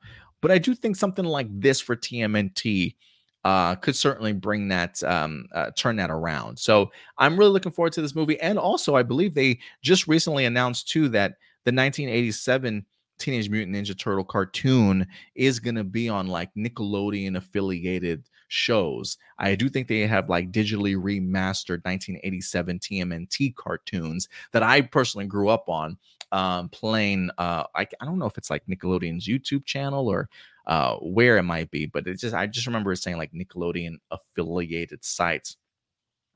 Um, Ram Jim says, I hope they do a movie of the Mirage Turtles one day. You know, I will say the director of Mutant Mayhem did state that if he could bring anybody in for the sequel, um, one villain he would love to tackle is Krang.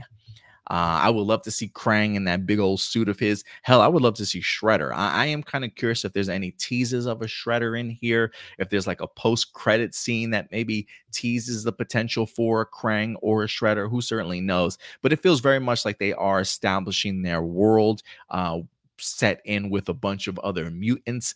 Uh, and it feels as though maybe they've got to go through those trials and tribulations of this two season series in order to be mature and grown up enough to then tackle maybe their next big threat in the upcoming sequel, which again, I keep my fingers crossed that it might be Krang uh, or even Shredder at some point in time. But um, uh, again, Paramount and um, uh, Nickelodeon feeling very confident about this um, to have their plans uh, in a row right now. So uh, we'll see if it uh, comes to fruition and how well this movie certainly does at the box office. You know, I don't know what other movies um, TMNT has around it right now that might be able to sort of eat into its box office. Um, I mean, well, look, we're about to drop, and they still have Barbie and Oppenheimer out there. I still expect Barbie and Oppenheimer to have really great um, thirds, um, third weeks, if you will. Um, so I might eat into Mutant Mayhem a little bit, but I do think Mutant Mayhem has sort of is is is very much um has its own audience that kind of kind of separate from that of Barbie and Oppenheimer. Um, so maybe maybe he doesn't have anything to worry about, but um, we'll definitely see. We'll see how the weekend treats Mutant Mayhem, but um, Paramount and Nickelodeon definitely have big plans. Let me know your thoughts, man. T- TMNT has been in the news this week. Again, the 1987 series getting digitally remastered to be dropped on Nickelodeon's uh, for uh, you know um uh different formats. Uh, and now a Mutant Mayhem movie dropping this week, along with the sequel and upcoming series. Uh, a lot to be excited for if you're a big TMNT fan. But let me know your guys' thoughts in the comment section box below. And do you have your tickets to Mutant Mayhem? Let me know your guys' thoughts in the comment section box below. I, you know, actually, I might have to talk to the girlfriend uh, after I get off of this and be like, babe, I kind of want to go see another movie this week too. We'll see if I can get permission. we'll see. Um, all right, guys. And with that out of the way, uh, we will move on to our next topic. I think we got like three other topics here today.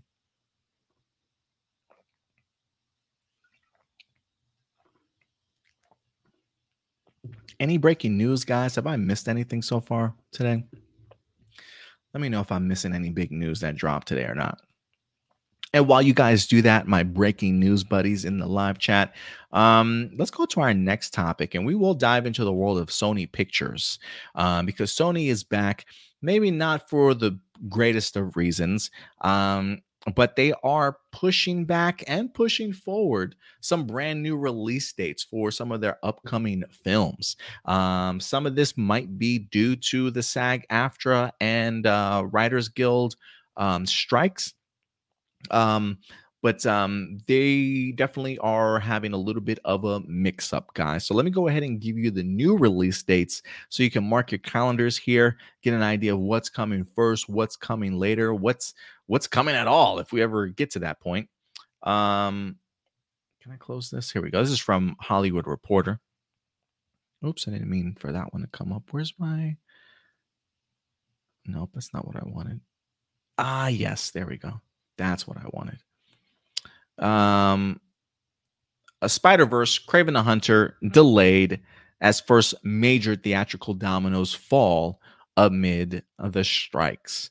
Um, so yeah, when it comes to Sony, uh, they might have some apologies to uh, to hand out. So it says um, the domino the dominoes started falling Friday as Sony made a number of changes to its theatrical calendar. It says the studio has shifted its release plans for August racing pick Gran Turismo as it scrambles to figure out another way to market the movie without stars such as Orlando Bloom and David Harbour promoting it. Uh, it will now open wide on August 25th. Um, it says uh, further out, the studio relocated Aaron Taylor Johnson's Kraven the Hunter from October. Uh, and it also set two big movie dates for Bad Boys 4 and Venom 3. So let's go ahead and um, and dive into this. It says um, Sony is the first major major Hollywood studio to blink and make wholesale changes to its calendar since the SAG-AFTRA strike commenced on July 14th. Sony's announcement confirms cinema owners' worst fears that the calendar for both this year and next will see major disruptions. And look, this is just the first major Hollywood studio in Sony. Um, this is going to feel like the fucking pandemic all over again uh, when other studios wind up trying to push some of their stuff back. It says other studios are still in a wait and see mode in terms of um, in terms of their big fall and winter tent poles, but there's no telling how quickly that can change now that Sony has rearranged its schedule. Mm-hmm. The movie could be seen as a sign that the unrest gripping Hollywood is not expected to have a resolution soon. So, pretty much what they're saying here is like, look, Sony was the first one to blink at this point, um, no other studios have moved, but them moving may then wind up having other studios decide listen, these movies that we have dropping in the fall and winter, we may want to push those back. Because I do think one of the downsides to the strikes has been the lack of being able to promote some of these movies. And when you can't get your actors out there to be on a red carpet or go to, you know, these press junkets or even especially go to these late night shows, right? Like Jimmy Fallon and all these other ones to go ahead and like promote your movie and be seen by casual moviegoers that aren't fixated to Twitter or, you know, the movie news world like some of us certainly are. You know, it really hinders the ability to get people into movie theaters. So there is a potential that movies that we still expect to drop this year being pushed back even further. But again, it does say other studios are still in a wait and see mode.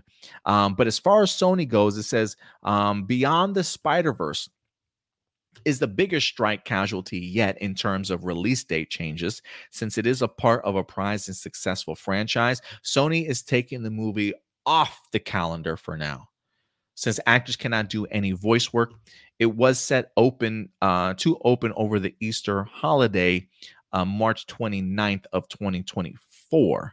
Um, but that's not the case. They have taken Beyond the Spider Verse off the calendar as a whole. That I don't necessarily think is so much in regards to um, um, the strike, though, because it says even before the strike, the film was expected to be delayed, but the labor strife further complicated matters. Um, I, I think the I think Beyond the Spider Verse would have been delayed anyway, um, simply because of the fact of just the graphics and the, the special effects and the CGI and just the animation in general. Like a, a few months ago, we heard horror stories about the animators having to go ahead and bring across the Spider Verse to screens, how much work it certainly took, how many redos they certainly had to do based off of the style of directing from uh, Lord and Miller, sort of thing. Uh, and I think they even asked one of the other animators, like, "Hey, is Beyond the Spider Verse even going to drop in March?" And he just he just laughed the reporter off the stage. Like, it ain't no way this movie's dropping in May. So I do think Beyond the Spider Verse is not so much to deal with the strike as it is just how hard and how long it takes for the animation to truly uh, get where it needs to be. Um, what else we got here? It says elsewhere, Gran Turismo was supposed to go wide on August 11th. Um, Sony is instead doing a sneak previews for two weeks, and then it's going to open Gran Turismo nationwide on the 25th. It's a, it's an experiment to see if word of mouth can fuel awareness. Since the stars can't promote the film, the audience can, is what a Sony spokesperson said. So um, they're moving Gran Turismo back two weeks, doing sneak previews during that two week period to see if they can still draw people to come out to the movies. Um, we also got Kraven the Hunter is moving from October 6th. This is one that this that kind of hurts. I'm not gonna lie. Kraven the Hunter is moving from October 6th of this year to August 30th of next year, almost an entire year. Sony does not want to release the R rated action film without a full marketing and publicity push that revolves around Aaron Taylor Johnson. Um, and listen, that's probably a good idea because listen, though the trajectory right now for comic book movies, the trajectory for Sony comic book movies, um, yeah, Kraven was not going to succeed October 6th, especially if you can't get a full marketing and publicity push around it. Like, you might need all the help that you can get to get people to come out to another Sony comic book movie. Okay. So, um, again, and I'll be honest, I'll be the first person to tell you, I have not been hyped about Kraven the Hunter. You guys know I refer to Sony Pictures as the production, the, the mediocre production company, right? All they drop out is mediocrity these days when it comes comes to at least comic book movies. Um, but even the first Kraven the Hunter trailer opened my eyes. I'm like, okay, I'm I might be paying attention. You might you might have my attention. You're gonna have to work a hell of a lot harder than that. But even the first trailer for Kraven the Hunter impressed me. But yeah, October 6th to August 30th. Uh, so quite quite a ways away. The studio's Karate Kid movie, which uh, just recently got announced, uh, is also relocating because of the strike. So from June 7th of 2024 to December 13th of 2024. So now they're making a holiday movie, which actually I think actually might benefit them in the long run. The studio never announced a filmmaker for the project, and with the strike, development has stalled. So um, at Karate Kid is very much in its early stages, apparently. Um, as many have previously speculated, Ghostbusters Afterlife um, sequel is moving off of its December 20th date. We were supposed to get that this year. So it's moving off of December 20th and instead will open up now March 29th. Um, so it looks like it's taking the place of um, one of their other films. Uh, also, it looks like. Is that right? But yeah, so um Ghostbusters Afterlife has now been moved to March 29th of 2024. Um, Bad Boys sequel was set to hit theaters June 14th of next year for Father's Day. Um, and uh, oh yeah, it will hit theaters. So that's the new release date. I'm sorry. Bad Boys 4 will hit theaters June 14th on Father's Day. Um, that actually recently completed filming. Woo! They uh they got ahead of the game there on that one. Um, so it looks like that's in post-production as of right now.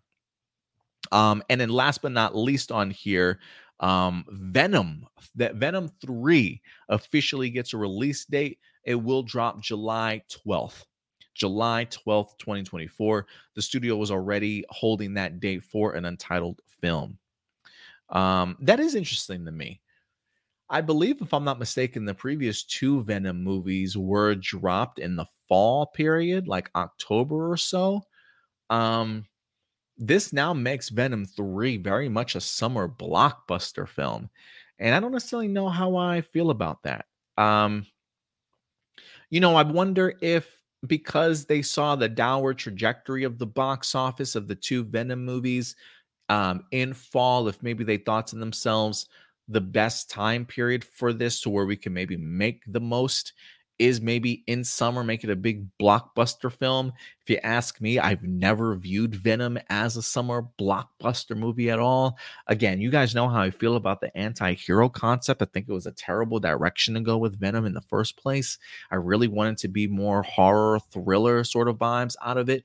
You know, so they've already upset me with the idea of Venom being an anti-hero. Now you're trying to make Venom a summer blockbuster movie. Look, good luck. I hope it works. Um, but the downward trajectory of the box office for Venom isn't looking good. So I wonder if this is like a Hail Mary for them for the end of the trilogy. Um, because I, I believe this movie should be in like September or October, if you ask me. Um, hey, if you were looking forward to Madame Web, though, that is probably the only movie that has gotten pushed forward. Um, it was originally set for February 16th. Madame Web is now moving up two days to Valentine's Day.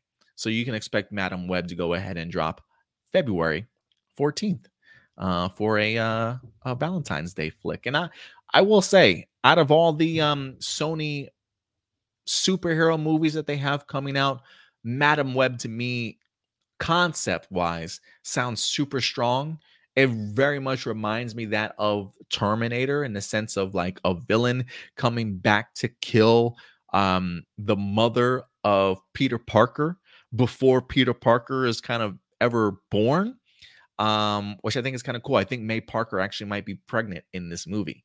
Um, I, there's something really cool about that, and clearly having other super character, uh, spider characters, whether or not they get costumes or not, who certainly knows uh, in that movie as well. So, Madame Web, I think of all the movies, really intrigues me and um, has my interest the most. But I am really doing my best to keep my expectations low. But surprisingly, it's kind of hard for me to keep it low when it comes to Madame Web. I'm I'm I'm kind of actually finding myself looking for it. Bad Adam, bad Adam. Don't fall for that. Don't fall for it, Adam. Uh, but yeah, those are your new release dates. Uh, so hopefully you've marked your calendar. And again, guys, this might just be the beginning of a bunch of new release dates from other studios. Um, but we'll definitely keep you guys posted um, as changes certainly happen. Um, who else we got? Datila. What's a Datila? Uh, you're missing the Great American Bash. LOL. I'm not watching it either. I kind of want to watch um, Great American Bash. I haven't watched an NXT product in like a minute. Maybe like just a match here or there, but I haven't watched it in a while. But now that we got uh, Dom Dom, who's a North American champion, I kind of really interested in checking out that Fatal Four Way match. Um, Nerd Mix, what's up, Indy? Indy's in the house today. Um, Marcelo says, I'm worried that Dune Part 2, the Hunger Games prequel, Blue Beetle, the Marvels, or Aquaman 2 are next. I the Marvels comes out when November, if I'm not mistaken. Blue Beetle, I think Blue Beetle is safe. I think Blue Beetle is safe, and I think Aquaman 2 are safe. Um Dune Part 2, I can see them moving. The Hunger Games prequel, I can see them moving also. A Blue Beetle, I think, is safe. Aquaman 2, I think, is safe. Because at this point, it's just like, guys, we need to just get these fucking movies out, especially for the DCU. Pardon my French if I'm cursing a lot today. I'm I'm solo dolo, so I'm like, fuck it, you know. Um, at this point, if I'm Warner Brothers and DCU, like, yes, I, you know, I want to be able to make as much money off of these as much as I can, especially Aquaman 2, when you've gone through like your third set of reshoots. So who knows what that budget has ballooned to, but it's like if I'm James Gunn, I want as much time separated from these movies as I possibly can before I drop my Superman legacy. um because i am not trying to have that bad taste and that bad juju and karma carry over into the new dcu i want that to feel as fresh and as far away from what has come before as possible. And again, that's not saying anything about what the quality of Blue Beetle or Aquaman 2 might be. I'm just saying the trajectory for DCU has been terrible. Wash your hands of it. Get both these movies out before the end of the year and just just focus on what's to come in the future. Uh, is what my what, what my advice would be. As far as Marvels, God, that's a hard one because I personally really want to see Marvels this year. I do think Marvels is going to be a great movie. Uh, that's just my own prediction. Um, but um, it is you know the previous movie made a billion dollars. Also, I think this movie has the potential of making another billion dollars. Uh, I think I think people and some moviegoers, are just some people in general, really like um, take for granted the power of women and little girls at the box office because uh, I, I, can I can easily see the Marvels crushing. And if you're Marvel Studios, you probably really want your big stars out there to definitely go ahead and promote this movie because I fear if not, this movie may just go the way of Ant Man Quantumania. But you know the difference is here though Guardians of the Galaxy was a great movie that did bonker numbers at the box office. Also, um, if the Marvels is just a good movie. Uh, if it's got a great script and it delivers, I do think people will come out to see it like Guardians of the Galaxy. Uh, I think it's got a great gimmick to it, also in the sense of like the the body swapping when using your powers as long as the movie is more than just a gimmick and it really builds on the first Captain Marvel WandaVision along with Ms. Marvel and does a really good job of like introducing us to these characters properly. I do think the Marvels can walk away with a really impressive box office, but it's like, damn, if we've got no marketing and promotion of this movie, can we really risk it? And with the Marvels not dropping until like, is it like November? When, let me just um, pull this up again. The Marvels release date, November 10th. That's still a little bit ways away. Uh, maybe we get into like all the way through September. If nothing has been decided, then maybe they push the Marvels back a little bit. But I don't know, man. I don't know, man. I, I wouldn't want to be any of these studios right now that I got to figure that shit out.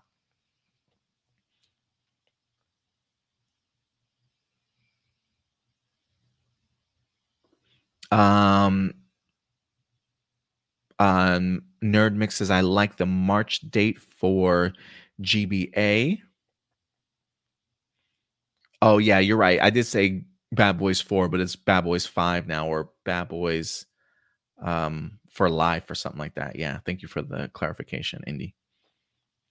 Uh, Nathan said, uh, with the writer strike, actor strike, it could possibly get more people watching, more streaming. So these companies holding out could last quite some time. Uh, you might be onto something there too, Nathan. Right? Everybody focusing now on streaming because I think even like Netflix changed their like password um stuff. Like they really started clamping down on their password stuff, and they wind up getting a ton more subscriptions based off of it. So it clearly worked. Nerd mix. You're right. He's a Marvel's been doing a press for like a year. You're absolutely right. Um, they definitely went and did a bunch of stuff. Entertainment Weekly um, just had a, a, big rollout for the Marvels, so they probably have a lot of uh, things that are set to drop. Probably like Total Film Magazine, Empire Magazine type of stuff. Right? They probably have a ton of articles and videos that are getting circulate. But again, I do think that there is something important about uh, press junkets and red carpets, right? And um, um, late night shows and stuff. So while they definitely are doing some form of marketing, there are definitely others that certainly help. Um, but you clearly think Marvels and Blue Beetle are certainly safe. Um, so we'll see what happens though. But uh, regardless, I think um, um, these are just the first dominoes to drop. Uh, we'll see what happens with the remainder of these studios. But again, as always, we'll definitely keep you guys posted. Um, before we get into our other topic, I'm trying to see if there's any like any any other topics off the top of my head that I wanted to bring to your guys' attention. Um, Indy, I know you're in the live chat. Um, do some self promotion for your what is it? Underground Underground Fest. I know you. Uh, um, for those of you who don't know, Indy does music. Uh, he's a, a, rapper. He creates music. Um, I, I, don't know if you're still under TBC Records or not, um, but um, check out Indy Uchiha or uh, yeah, check out Indy Uchiha uh, wherever you listen to um, your music. You might be able to find some of his work, but um, he's going to be performing at I believe it's Underground Fest. But um, if you can put like the the dates uh, and the location of where you're going to be uh, in August, um, show some love if you're in his area for sure. Um, what other things are on the docket? If you're not following us on our Facebook page, please do. If you kind of want to know where we get all of our articles and topics to discuss, that's exactly where we pull them from. Uh, we keep you guys updated all throughout the week on our Facebook page news, trailers, posters, set photos, any exclusives, and things like that. We do our best to certainly keep you up to date. And then we take six of those topics from throughout the week uh, and we definitely bring them here for you to keep you up to date along with some honorable mentions. Uh, if you haven't subscribed to the channel, please do. We usually have reviews throughout the week, um, some additional content for you guys throughout the week as well. Uh, and uh, any of your support definitely does go a long way. Um, and yeah, we're also on Spotify uh, and have audio versions of the show wherever you certainly get your audio uh, podcast Apple Podcast, Google Podcast, Spotify, you name it. And Spotify does also do video uh, as well now for our channels. And usually by um, Monday, um, all these A, A plus Hero Report episodes are up on our podcast. So definitely go ahead and check that out. But guys, let's go ahead and change course here for our next topic. Um, you know, we uh, talked a little Sony pictures just now, but I kind of want to get into our MCU bag um, because I found it rather interesting as as more and more people uh, continue to really have issues with the trajectory of where the MCU is going as of right now. Um, the phase four has been rather lackluster for some people, some hits, some misses, probably a lot of mediocre, some mid stuff in there for you, but hasn't been quite hitting for a lot of people like phases one through three certainly have. And it's kind of come into question as to you know what's kind of gone wrong here? Where has marvel misstepped um, and I, you know, I'm always open to hearing people's opinions and thoughts on it. Uh, but one person came out here this week and talked about it and really opened my, I don't want to say opened my eyes, but I actually found it pretty revealing. Uh, and for those of you who don't know, the gentleman I'm about to talk about is an Arrowverse co creator. If there's anybody out there that knows a thing or two about creating sort of a big connective universe, maybe not so much on the big screen, but when it comes to the, the small screen, make no mistake, the Arrowverse very much did so accomplish the same thing that, if you ask me, the MCU did for the big screen. Um, and so I'm always going to keep my ears open when an Arrowverse co creator, especially either Greg Berlanti or in this case, Marc Guggenheim, uh, has a couple of things to say about it. Um, so let's go ahead and dive in and see if maybe he's got some advice for the MCU.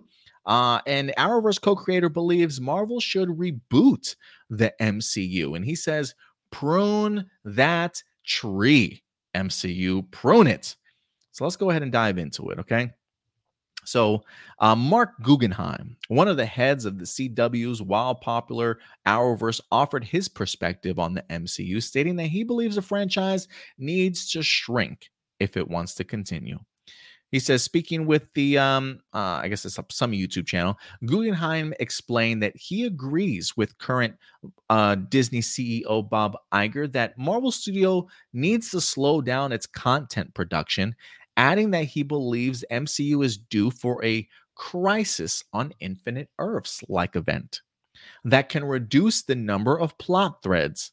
this is what he says. He says, each of these movies in phase one through three, they all stood on their own. Look, I get it.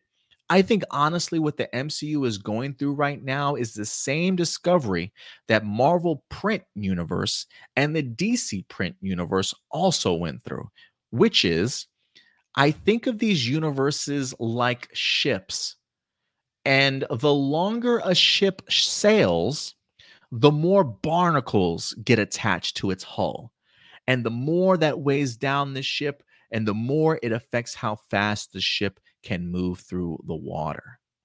The creator went on to speculate that he believes the upcoming Secret Wars film will largely serve that goal. He says, My guess is that we're building up with phase four is the Secret Wars that they announced.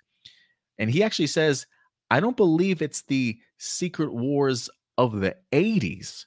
I believe it's Jonathan Hickman's Secret Wars, which basically was sort of like a reset for the Marvel Universe, is what Guggenheim concluded. And to be perfectly honest with you guys, I 100% agree with this man. Um, you know, granted, when it comes to the 80s, you know, we did have the Secret Wars, right? With the Spider-Man finally getting like his uh, uh black symbiote suit. I mean, look, to be quite frank, at the end of No Way Home, we see that there is a piece of that black symbiote uh, here in the MCU. Um, so some people will definitely automatically assume that's where we're going with our Secret Wars. But there is something really appealing to me about tackling first off, Jonathan Hickman is an incredible writer. If you've never read a Jonathan Hickman comic book, do yourselves a favor, whether that be Avengers, X Men, Civil War, whatever. The man knows how to reestablish sort of a, a franchise and an IP and make it fresh. Um, I would love if they went with this Secret Wars. Look, we're already dealing with incursions in the MCU, right? Worlds colliding, having a fight for your survival sort of thing. You know, all building up to sort of that battle world. And the one thing that I loved about the Secret Wars concept is that once we get into Secret Wars, just the comic book run in general, all these characters are different. They all have different looks, there's different lores about them. The world in which they live is vastly different and unique. I would love something to just kind of come along and upend the MCU in such a way that it really changes sort of the status quo of the MCU in the way that we know it. Uh, and I think the concept of creating a battle world here for Secret Wars would do wonders for something like the MCU and giving us a truly fresh take. And who knows, maybe it's a great way to open up the door for something like X-Men. And listen, I look, I'm gonna say it here. Um, I'm just gonna a prediction I'm gonna throw out here. There's a part of me that really wants their rendition of the X-Men to be from like the age of apocalypse. I don't know why, but I look, we, we've seen ton of different iterations of X-Men when it comes to Fox, right? Um, I, I'm either open to them tackling like the 90s Jim Lee era sort of X-Men uh, or come out of the gate swinging with something like Age of Apo- uh, Age of Apocalypse level X-Men. Uh, and really give us something unique and different, like we've never seen these X Men before. But I do think that Marc Guggenheim is onto something here. I absolutely love his analogy of the MCU being like a ship. The longer that it sails, more barnacles get attached to its hull, right? Uh, and it weighs the ship down. And that's exactly what phase four and phase five has actually turned out to be that we've just added so much content all at once on top of this amazing universe that now at times it does seem to be dragging it down and maybe dragging it down simply because of the fact that somebody like Kevin Feige has felt very stretched thin, or at least it feels very much like he's been stretched thin.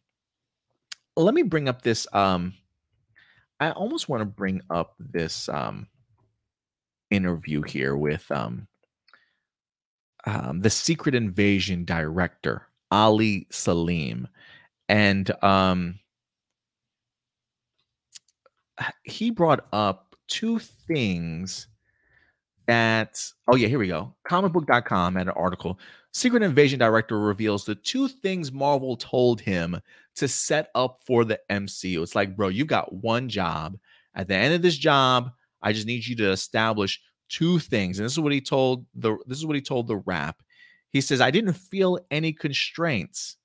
Um he says so we just had to have fury go up at the end back into space, go up at the end, and it would be great if Rhodey, if his legs didn't work. And that's it. That's it. They didn't give him any other constraints. He says, look, the only thing that you got to do is just get Fury back into space by the end of the series and make sure Rhodey, his legs ain't working. Okay. Like when I read that, to me, there is something that just feels very like hands are done. I'm I'm done with this. This is like I'm gonna this is what you need to do. See you later. Good luck. I, I got another project I gotta work on. And and boom, and he's gone onto another project to get established and to start getting, you know, running sort of thing.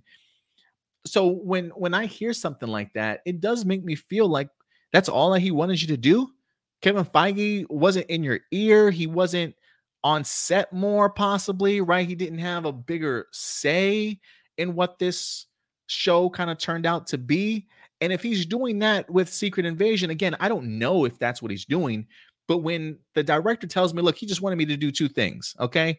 Make sure Rodney's legs weren't working, uh, Rhodey's legs weren't working, and put Nick Fury back into space.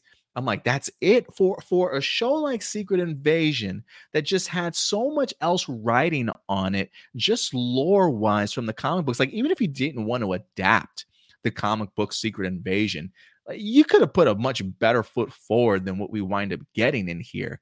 And so when the director tells me that, and then he also tells me, well, I think Rhodey was swapped out possibly by Civil War. Like when you don't even know the answer to that question, or maybe you're maybe he's keeping it, you know, up in the air for us as viewers to go back and check out.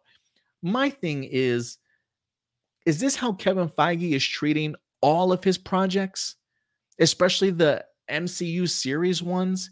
And if it is, those are barnacles to me right? Those are the things that attaches itself to the main ship that just starts bringing you down. If you ask me, Kevin Feige, uh, Marc Guggenheim probably could use a job.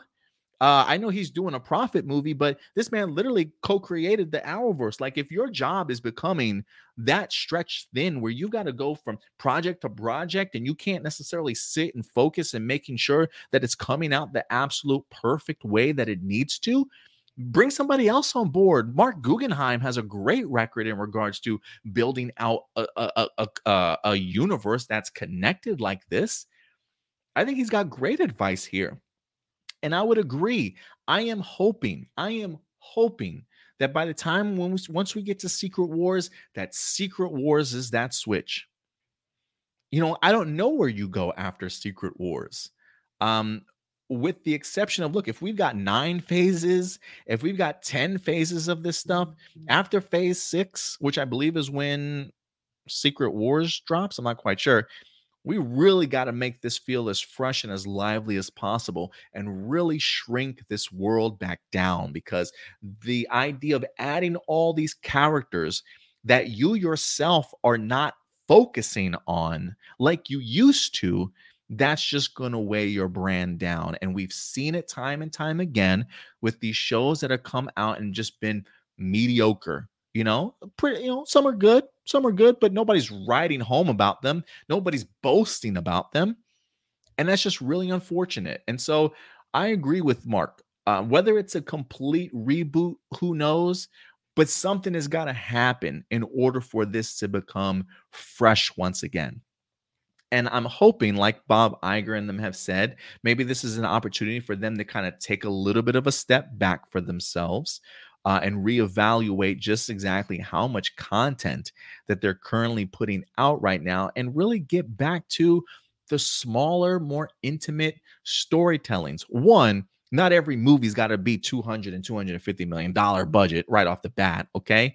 Uh, and I do miss how the first three phases were definitely built. The idea of these individual stories and movies and just focusing on building them up as characters. And unfortunately, now with this new phase, we've got so many new characters. And I will say, while the series themselves may not have been great, right? I will say they have done a good job of at least introducing us to the characters because the characters themselves I'm quite fond of. I really enjoy Oscar Isaac as Moon Knight. Tatiana Maslany, I thought she did great as She Hulk, right? Um, uh, Vellani is a perfect Ms. Marvel, if you ask me.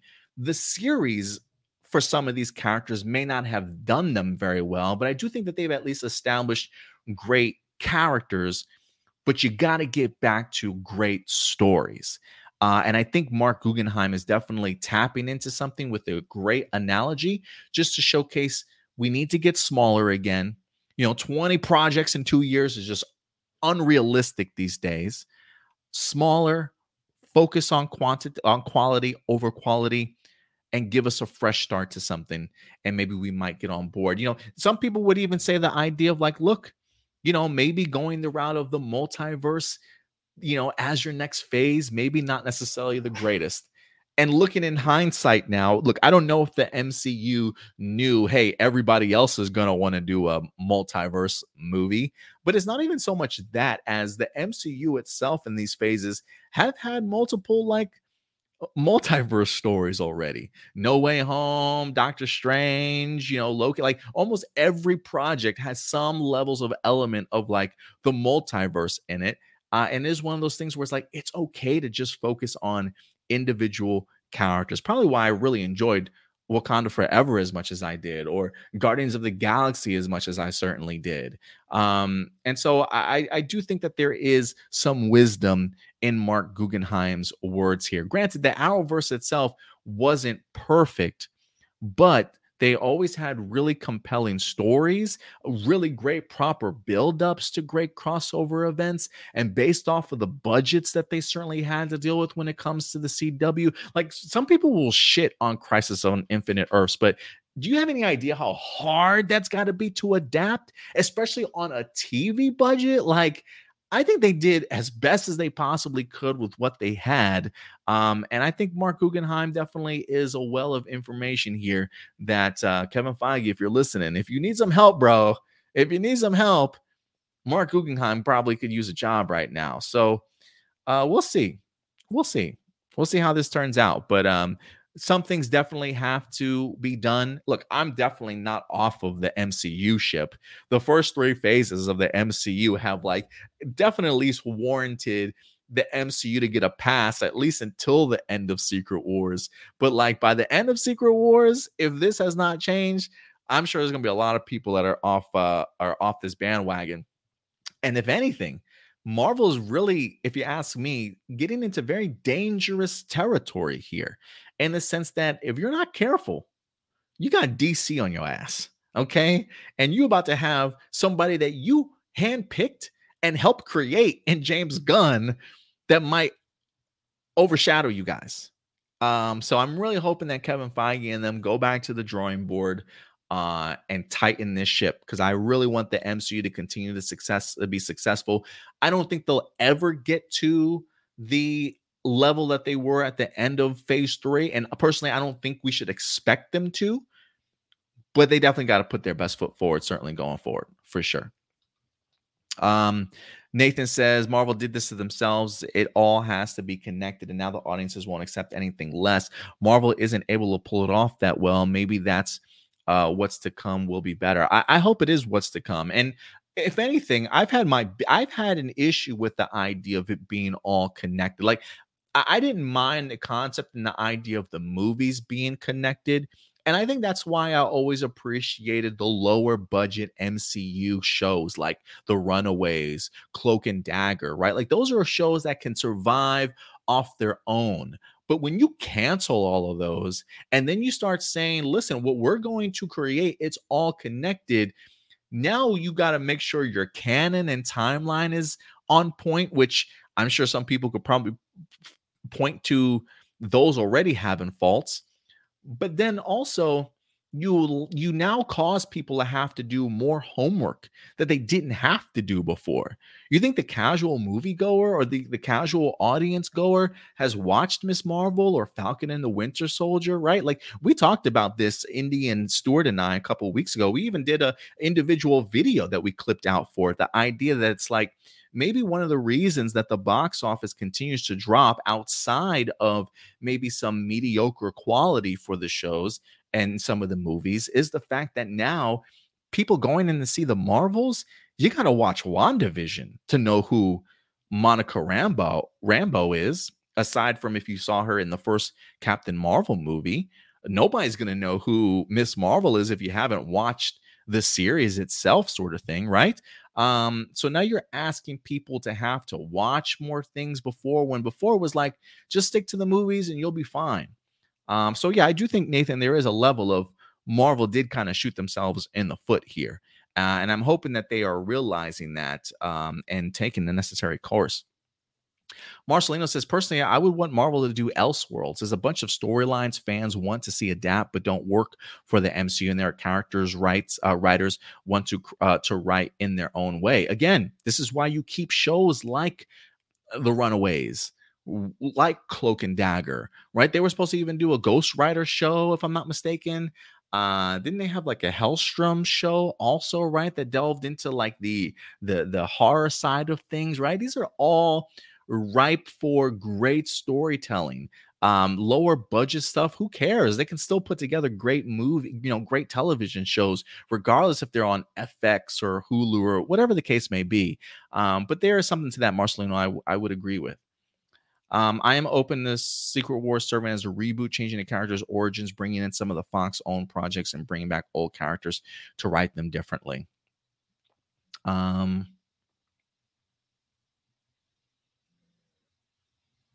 Marcelino says it feels sounds like either Feige is fatigued with Marvel or he doesn't care for the TV series on the same level as he cares for the movies. I mean, that potentially could be it. I don't know if it's fatigue. I mean, look, it might be fatigue in the sense that he's just stretched thin and he's having to literally, you know, be the head of all of these things. I would really like him to bring somebody in um to do that also. Like as far as like well, you know, as far as producer and creative, right? DC Studios has co um, CEOs in that regards, one for the creative, one for the producer side.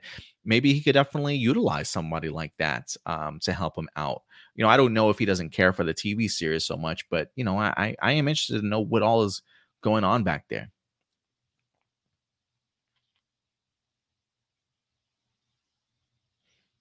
Uh, Nurmix says, I think um, they will. I think the viewers are a little spoiled. Yeah, we probably are a little spoiled, bro. I'm not going to lie. They came out of the gates three incredible phases, right? Um, that's definitely a way to spoil people for sure.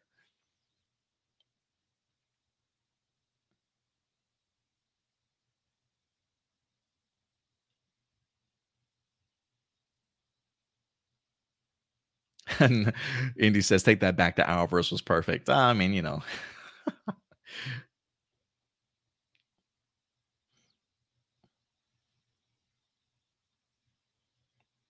Uh, Nathan says uh, they fumbled the ball with the multiverse stuff. It all sucks. I, you know, I wouldn't say it all sucks. There are some definitely some gems in there for sure. You know, like I I walked away from Doctor Strange enjoying it. It may not have been as great as I certainly wanted it to be, but I certainly enjoyed Doctor Strange too. No Way Home, incredible film, probably the best out of all the Spider-Man films. Uh, Spider-Man films, if you ask me. Um, uh, what else did we wind up getting? Guardians 3, I thought was pretty great. Also, I do think that there are some gems in here. Uh, not as good as it certainly used to be, but I do think there is something important here too. And I think Indy points it out. Um, it may not necessarily be what people want, but let the story be told then judge it. And I think that's I think that's true, right? Phase 4 may not necessarily be the strongest, but who's to say phase 5 doesn't eventually get its footing? Uh, I think we've got some really uh, interesting movies that are people are pretty hyped for, whether that be Captain America 4 with Harrison Ford in it now, um, Thunderbolts, which looks like a pretty interesting group of characters. I kind of want to see what they do with that storyline. You've got the Avengers movies certainly coming out, Fantastic Four. There's a lot of things that are still promising out there. Um, and if they can take this time, especially during the writer strike and um, during the actor strike, to at least in their minds formulate just a brand new sort of game plan, uh, maybe cut out some of the fat. Who's to say that the second half of phase five and six doesn't turn things around? And when we get to the finale, things feel a little bit different from a storyline certainly point of view. So I don't think um it's the end end all be all right now for the MCU. Plenty more certainly to go. Um, but it's definitely feeling like somebody's resuscitating it right now. Like one, two, three, four. You know, like it's like trying to trying to get this thing back on its ship. So we'll see how it goes. But I'm I'm curious to know what you guys think. Marc Guggenheim believes the MCU should be uh, rebooted or at least something significantly done to take off these barnacles off the ship from its not being weighed down so much. Uh, but what do you guys think? Let us know your thoughts in the comment section box below uh, or in the live chat, guys. Um, and then last but not least, we will get this uh, last story out of the way. You know, I didn't even know Ryan Reynolds had a TV channel. Did you guys know that? Did you guys know that? It's called, um, let me see, do I have it here? Maximum Effort. I hate the name of this channel, by the way. Um, but Ron Reynolds is in the news this week because um, he's at least trying to do some big things with his maximum effort. Um, maybe diving into the nostalgia act a bit here this week with a couple of announcements that he has for his maximum effort channel. Um, so let's go ahead and bring this up. Uh, the first one that I want to talk about when it comes to Ryan Reynolds' maximum effort. Um, this is a shout out to uh, Peg C, our boy Ram Jam here, because he loves himself some biker mice from Mars. Uh, and according to Deadline, Ryan Reynolds to co-produce um, Biker Mice from Mars animated series. Um, it looks like he's bringing it back, y'all. Um, Ryan Reynolds to co-produce Biker Mice from Mars animated series. Um, I don't know if you guys have ever recall watching that series, but if you do, let me know your thoughts. Um, it says uh, Reynolds and his company, Maximum Effort, had joined Biker Mike biker biker mice from Mars animated series, a new iteration of the cult classic series. Um, they will co-produce with Maximum Effort and Fubo. So some people know that I am a motorcycle enthusiast, Ryan Reynolds says. So it was only natural for us to jump on board with Biker Mice. Maximum Effort and Fubo look forward to putting a new spin on this cult classic with our friends at Nacelle. Um, for those of you not familiar with this show, it says the biker mice from Mars story.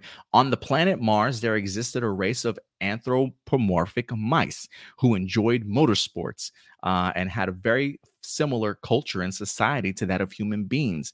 Eventually, they were all but wiped out by the Plutarchians, an alien race of obese, foul smelling, worm eating, fish like hu- humanoids who plunder other planets for their natural resources. Three survivors, Throttle, Moto, and Vinny, manage to find a spaceship and escape the takeover. They soon find themselves crash landing on Earth in Chicago, along with a charming female mechanic named Charlene. The biker mice must defend Earth and defeat the villainous, villainous Pluto, Pluto, Plutarchians in an attempt to finally return to their homeland of Mars. The new version comes 27 years after the original animated series, uh, and they obtain the uh, rights to that particular property. Um, looks like they have a pilot set. It says it will be the Biker Mice from Mars will be the first animated series on the Maximum Effort channel, which is home to original and classic TV and movies. Um, they haven't uh, announced an exact date as of yet. Um, so, Maximum Effort Channel, um, in partnership with Fubo, is available to watch on Fubo, Fubo, as well as Amazon Freevee, LG channels, Plex, Sling, Freestream, Tubi, Vizio, Watch uh, Watch Free, and yada yada yada. Um, so if you guys want to get an idea as to where you can catch uh, maximum maximum effort. So yeah. Um, but that he's not done with that though. Again, we're talking about he's really tapping into the nostalgia of things. Um, he's bringing back a oldie but goodie here, uh, and that is going to be Alf, baby. Alf. Ryan Reynolds revives Alf for his Maximum Effort channel. Uh, Maximum Effort will debut a new branded segments featuring the alien puppet. So it says the alien puppet has been revived for a series of branded segments on Ryan Reynolds' Maximum Effort channel. Um, it says they have acquired the rights to the classic 1980s sitcom starring the puppet and will weave in the new sponsored segments, which it is calling Maximum Moments during the episodes. The company worked with the ALF creator as well to develop sponsored segments. So it doesn't even necessarily feel like it's going to be new episodes so much as they are, I guess, having him as part of like a commercial. When I see sponsored segments, I think of like commercials, like the people that are sponsoring the show, like, hey, um, you know, the doorbell or something like that. You know, what is the the the ring? You know, maybe it's Alf doing some ring commercial or something like that, right? Like it when they say sponsored segments, it looks like maybe Alf is gonna be using whatever gadget or whatever, you know, whatever it is that they're trying to sell during these segments. Um, so it should be interesting. It says among the brands Alf will tout are, oh, there we go, Mint Mobile, which is another Ryan Reynolds own brand. Um, the Amazon Video Doorbell Ring, there you go. Um, Hims, uh, and the spot will begin airing during the Alf Marathon, um, July 29th. Oh, so they just started. They literally just had an Alf Marathon yesterday. Um, at Maximum Effort, we love taking risks and blurring the lines between shows and sponsorships because we believe both can equally be as entertaining. Besides my irrational love of Alf growing up, one of the reasons we licensed the show is precisely because uh, Paul Shout Studios and other partners wanted to plot with us to bring Alf back to life. Um, so that's how they plan on doing it. So that's interesting. So yeah, not necessarily a new show, but using him sort of as a spokesperson for some sponsored segments uh, in between, as he's going to be trying to promote some of these uh, some of these companies. Um, so it's an interesting way of trying to bring Alf back to life. Um, you know, look, I, I grew up in the '80s myself. Uh, I have seen my fair share of Alf shows. Um, I'm pretty good without it though. so I'm glad that he's utilizing it this way. Um, Indy says, I still have my stuffed Alf. Oh, that probably is scary as hell. Um, he's yeah, interesting design for a character for sure. But um, yeah, I didn't even know uh, Ryan Reynolds had himself a channel. But uh, yeah, maximum effort. So yeah, definitely go ahead and check it out, guys, if you're looking for um some nostalgia content. Alf and Biker Mice from Mars. Good shit, man. Good shit. but yeah, guys, let me know your thoughts uh, on that. Uh, and have you had the opportunity to check out that channel? Um, and if not, somebody do so and then get back to me. Let me know what you guys have thought of it so far. All right, guys. I think with that out of the way, though, let me go ahead and uh, I think you guys know what time it is. It's time for live viewer questions. Questions. Questions. Now let's go ahead and get these uh, live viewer questions up and running. Sorry, I didn't mean to flip you guys all off there. Um, so, as always, if you guys ever want to go ahead and uh, submit a live viewer question, I'm going to have to change the banner on this, uh, pull out two new mm, uh, posters. Uh, I might throw a TMNT poster up there. As you can see, we got Barbenheimer uh, as part of our new logo design on our YouTube channel. I hope you guys like the new logo design that we got for you. Uh, we got other things like I want to come up with some. Um, we literally just got our first paycheck, by the way, from YouTube so thank you, really, honestly, thank you to everybody that has supported this channel. Our subscriber count certainly continues to grow. I personally want to be on the road to 3,000 by the end of this year. Like I, I, I, I that would be like half, if not, you know, that, that would be already uh, an additional couple thousand um, on top of what we have right now. I think we're at 1,300. I would really love to try and hit 3,000 by the end of um, the year. That might be a little bit too out of reach, but I'm certainly going to try for it for sure. So trust me when I say, guys, we only are here because of your continued support, coming back week to week, leaving your comments, sharing your thoughts in our live streams, supporting us financially whenever we can. Um, this is how we certainly grow. Uh, I want to be able to use our first funds that we just got to really maybe create some um, animated transitions for like honorable mentions um, live viewer questions also just to add another element to this. You know we also broadcast this show in just 720 uh, we don't broadcast it in 1080p i do want to get to the point though where um, we can maybe either purchase um, StreamYard's business in order to get to a 1080 or start utilizing a little bit more of my Streamlab stuff is really what I what I want to um, certainly get into. So, um, look, if you want to support us financially, feel free to go ahead and do so. Again, super chats certainly help. Super stickers, I believe they are also. Um, and I think. I think that might be it also. Um, but yeah, guys, definitely continue to support the channel. But uh, let's go ahead and get to your guys' live viewer questions, shall we? Indy thinks we can hit 3,000. Um, so yeah, guys, um, continue to share these videos let everybody else know about us. Uh, certainly goes a long way. But um, if you ever want to submit a live viewer question, it's pretty simple. Just go over to our YouTube page here, click on that community tab, and usually on uh, Thursdays or any day after Thursday, uh, we'll get to um, we'll post a live viewer question post. Just go ahead and submit your question there, and we'll definitely get to it. I do believe that there were some questions we didn't get to last week, so let me tackle those first, and then I'll definitely get to the new stuff. Um,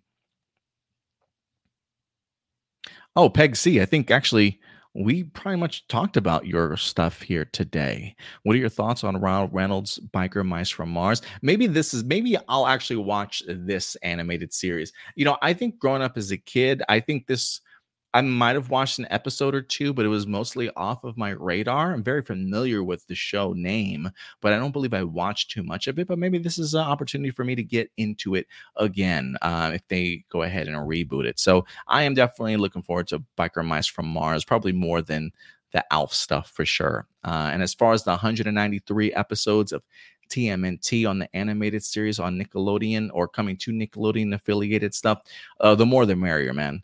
Um, although I think somebody did post the theme song for TMNT, and I don't think that they were able to hold on to the rights for it. I do think that they had to go with a similar sounding Teenage Mutant Ninja Turtles theme, but I do think it might be brand new. I don't know if they were able to utilize the rights from the actual 1987 series, but if I'm wrong, correct me in the live chat, please.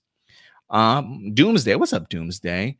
Uh, remember when RPM did that behind the scenes special as an actual proper episode? Well, you do do you feel like they should have done more of that in some seasons of RPM? I um oh after RPM, um I think that would have been pretty fun. I think in an exchange of the behind the scenes special, I think we got our musical episode in Beast Morphers. I think that's what that was. Um, so yeah, I think I, will take that. I'll take that. But it, it would have been cool to see another behind the scenes um, special. Um, would have been would have been pretty cool for something after RPM. Um, but you know, uh, Saban isn't that creative, unfortunately. Um, so probably would have been very much dependent on Beast Morphers, Dino Fury, or Cosmic Fury to pull something off like that. Um, Blossom, this just came to me. Um, Garza, Oradin's brother from Kiramager for the Super Sentai fans. Um, in our Crystal Charge adaptation, they're not related. He's known as Onyx and was exiled for a crime uh, he didn't commit, and he became evil when he was brainwashed. His heart was vulnerable enough uh, for that to happen. How's that? Um, this just came Garza, Oradin's brother, right? He's known as Onyx and was exiled for a crime he didn't commit and became evil when he was brainwashed. His heart was vulnerable enough for that to happen. How's that? Uh, maybe he had some animosity still uh, towards other people. Uh, didn't didn't Garza have animosity towards um, the Silver Ranger, Mabushina's brother? Weren't they uncles? Wasn't that his uncle or some shit like that? Yeah. Um, Ah, man, it's been so long since I watched Kiramager, but I'm pretty look, you know, you feel some sort of resentment or some sort of anger towards somebody. Um, you know, all you need is somebody to poke the bear or push that button, you know, to make you start thinking in one particular way. Um, so I think that's probably how it happened. Remember when I said Purified Zed was Tokyo 7? What if Nightmare Empire somehow took the crystal he was in from the Morphin Masters and somehow let the evil one out. Let's just say he would have our good Zed fighting his old self. Ooh, that's trippy. I kind of dig it. Kind of dig it. Um, did I have another one? Yes, let's go to more recent questions. Sort this by newest. Marcelino. Um, I know you stopped watching certain shows for your own reasons, but as your son grows older and begins to watch some of the shows you quit, will that be when you start rewatching some of the shows you stopped to watch with your son? Hey, maybe, maybe if he's into that type of stuff, we'll see if he's cool with going down memory lane like his pops, uh, finding some. Let me see what you used to watch, Dad. I mean, look, by the time by the time he gets older and actually starts paying attention to some of the shows that he watches, um, he may not even want to go back and watch it. What do you mean it was only formatted in 1080p? It's not 16k. Ugh, I don't want to watch that. I don't know. I don't know. But yeah, if he if he if he's open to watching some of these old shows that maybe I didn't finish, yeah, some good fathering sometime. I'll sit down and watch it with him. Um, remember when Gotham Knights was a success on HBO back in April? Well, apparently there are some people pushing against that idea and argue that uh, Gotham Knights was only a success because HBO took off most of their content and there weren't that much left. What are your thoughts on that? You know, look, I, I, will say this. You know, I started digging into that a little bit. I don't remember where that article came from. I think it was like CBR.com. It was at comic book resources. But I also started, I almost got to thinking like, was Gotham Knights being put on um HBO Max before the series ended? Because uh, after I read the article, I was like, oh, yeah, sure, that's definitely true. But then I started thinking to myself, like, well, is Gotham Knights on HBO Max here in the States? Like, I wonder if that's something that's offered internationally. And maybe like HBO Max internationally, maybe Gotham Knights was um was was really being watched a lot because I, I remember the article. Let me see if I can find it real quick. Here we go. It says CBR Gotham.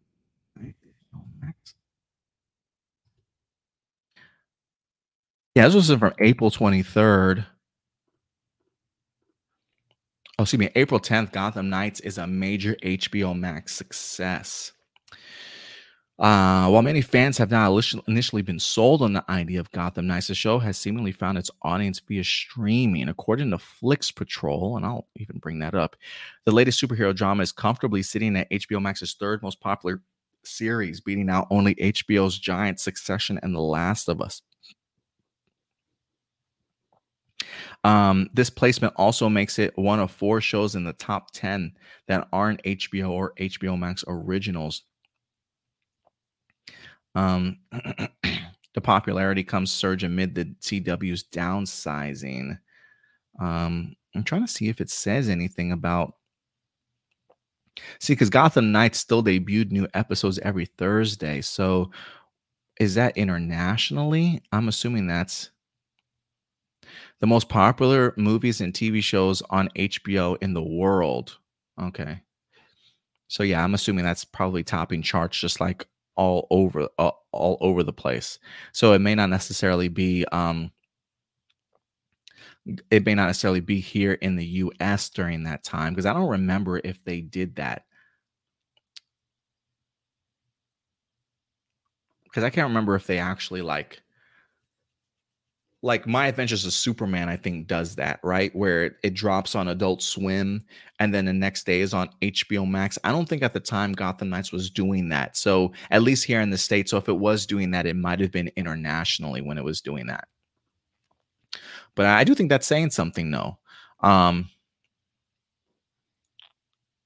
well, apparently there are some people pushing against that idea and arguing that Gotham Knights was only a success because HBO Max took off most of their content and they weren't uh, I, I think that's a I think that's a piss poor excuse, honestly, Marcelino. Um, uh, yeah, I think that's a piss poor excuse. Um, looking back at the series, watching it in full, um, it was pretty compelling for me. I actually enjoyed it. Um, but yeah, I don't that, that like the logic alone does doesn't make any sense for that. Because trust me when I say there's plenty of other great content uh, on HBO Max for people to watch, and for, for that to be it's number three, yeah, there's plenty of great content on HBO Max. Don't let them fool you. Jessica Fryman says, "Would you like to see a Bat Family spinoff from Harley Quinn, and you think we will see Trini's daughter in Cosmic Fury or in the future series? I hope Trini's daughter pops up in Cosmic Fury. Um, you know, or in any future series. Yeah, I hope she pops back up. Um, I'm really impressed with Charlie Kersh. I literally just on IG yesterday, I think she did a, a dance video. Um, she can do it all, man. Um, great martial artist, great dancer. Uh, I'm sure there's probably more work she can certainly do with her performance and acting and things like that, but she definitely did a, a great job when it comes to once and always. So I hope that um, we see her again. She's she's just that talented as far as what I like to see a Bat Family spinoff from Harley, you know, I'd be interested to see if we even get ourselves a fifth season of Harley Quinn. They did drop a fourth season trailer.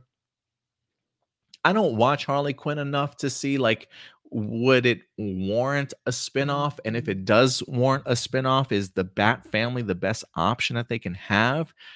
I personally would rather see a Bat family come out of something like the Brave and the Bold Batman movie that's going to come out of the DCU. Um, but I, again, I don't watch Harley Quinn enough to see if that's even a spinoff that would make sense to kind of come out of this. But maybe somebody in the comments section can give their opinion or clarify that. Um, Blossom, uh, what heroes from DC and Marvel do you guys relate to? Um, probably Spider-Man for me, just because, and I think that's probably a common for a lot of people. Um, Peter Parker, just because of the the nerdism, the the nerdist in me. But I think honestly, Miles Morales has probably become one that I attach to the most. Just the fact that our backgrounds are eerily similar in that sense. Um, and I'm probably trying to grow my hair out to look like. No, I'm just kidding. Um, but probably Miles Morales. Uh, give him more time. Maybe I can think of another answer to that, Blossom. You remember the Ranger database? How to be if the Imaginatrix, Imagine Natrix Rangers discovered something like that, but it's a digital tapestry in their base's secret room. Uh, it'll feature each team or teammates uh, for their best moments. Um, a Ranger database for your fan fiction. Um, maybe not. You know, it would be cool if maybe not that it's already available to them, but it's something that they have to acquire and build up themselves. Um, like so, maybe they create the database. If you catch my drift. Um, Peg C, what's up, Peg C? This will be our last question. Mm-hmm. Um, hey, Adam and company, hope you're doing well. Um, what are your thoughts on the Beyond the Spider Verse being delayed indefinitely? Um, it doesn't surprise me. Uh, again, I think when we talked about it, it was one of those things where the other artists for Across the Spider Verse have come out, and I can't remember was it a Vanity Vanity Fair article we might have read for you guys, uh, where they talked about like the horrors of like having to work with Lord and Miller and their style of doing um, of of of doing this type of animation. You know that you know they they really were trying to make across the spider verse as perfect as they possibly could and i if i'm reading if i was reading it correctly it sounded very much like as cgi artists you know there's usually a place in the um creation where if something is not right you can stop and go back and re-render it right or work on it again. But apparently like Lord and Miller have them doing all the work, getting the scene, the, the sequences and everything completed fully, and then watching it and like, no, we need to change some things, and then making them start sort of like all over again. So then they got to start from the ground up all over again to get it correct. And once they complete it fully, then they got to watch it. And if it's not correct, then they got to do it all over again. Like I've been hearing it's just been a painstaking process that is very much out of the norm of how most animated films are certainly done. And you can tell that it's really gotten under the skin of a lot of animators that are working on on this. Um, and so, you know, when the animator laughs at the idea of Beyond the Spider Verse dropping in March and saying it's not coming out in March, this delay doesn't surprise me at all. So I think that's it's more animation wise than I think strike wise here. Um, do you guys ever watch Pride? Did you guys ever watch Pride of the X Men? It was a canceled series pilot. What? I, I skipped over your second question because you already we we did um talking about the 1987 TMNT animated series. But your third question, did you guys ever watch Pride of the X-Men? Was that Kitty Pryde, right? Uh, Shadowcat? Um, it was a canceled series pilot. I didn't even what? Pride canceled X-Men pilot? Ain't no way.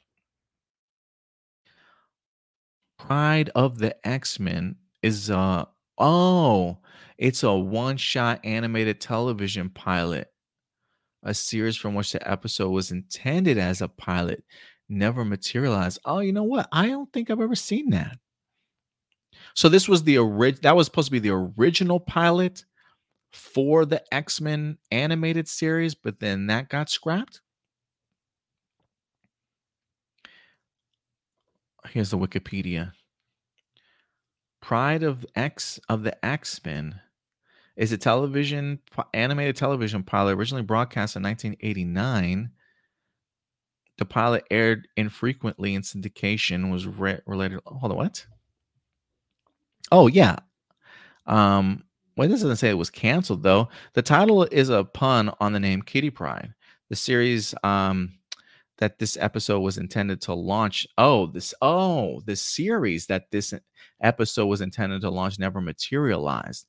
Marvel would have to go back to the drawing board for 1992's X-Men. Funding for this pilot actually came from the budget for RoboCop the animated series. Instead of making the 13th episode of RoboCop Marvel Productions decided to use this funding to have Toei Animation produce the animation for this pilot. The pilot itself is most specifically influenced by issues 129 and 139 of Uncanny X Men. Shortly after this pilot was delivered, Marvel started having financial issues. This pilot effectively marked the end of the Marvel animated universe. Wow which began with Fantastic Four 1978 and continued with Spider Woman 1979, Spider Man. I used to watch all those animated shows too. The X Men themselves had previously guest starred in several episodes. Wow, that's cool. So, X Men Pride of the X Men is was originally an animated television pilot set originally broadcast in 1989 to launch off an X-Men animated series, but that got scrapped. And in turn, they eventually went back to the drawing board and created the 1992 X-Men. That's so cool. I've never heard of that before, Peg C, and I've never watched it, but now I want to watch it. Um, I am curious if I can find this downloaded anywhere or if this is like a gem I can only find at like com like a, a, convention where you got that one booth that's selling like all those bootleg movies of pilots that never aired. That's how I found um the Wonder Woman pilot with the the lady that played um something Padalecki. Who was the girl that played in uh, uh Agents of Shield? She played Mockingbird. I think she was the um was it Adriana Padalecki? Is that her name? Maybe I'm butchering it. Um, but she was playing Wonder Woman, I believe, in the pilot. But yeah, usually when I go to a convention, there's usually that one booth that has like a bunch of like cult classic DVDs, um, you know, DVDs of of of pilots that never got aired, um, Justice League movies, Fantastic Four movies from like the 80s or 90s, sort of thing. Um, Ram Jim says it's on YouTube. Okay, I'm gonna have to check that out. Uh, I'm gonna have to check that out because I didn't even know that there was a previously unused pilot for an X-Men animated series, but that's cool. Thank you for, uh, I learned something new today, Peg C. So thank you very much for that. And that will do it for our live viewer questions, guys. Not too bad. Not too bad. Um, but yeah, guys, thank you everybody for certainly joining us here today. Everybody, especially in the live chat. Um, Nerd Mix says, "Can we get Street Sharks? That would be fantastic uh, to kind of come back." Um, yeah, Adrian. Ad, yeah, Adrianne Palicki is your name. Yeah, I was I was butchering that name. I'm so sorry. Hope she doesn't watch this show. Um, but yeah, man, uh, that's gonna do it for us here today. I don't know if there's been any uh, big breaking news or if anything's dropped yet. If anything, maybe um, uh, Loki have they dropped any? Um, I'm curious if uh, let me see. Loki season two. Miss Minutes, did you drop at all? Nah, I don't see anything yet.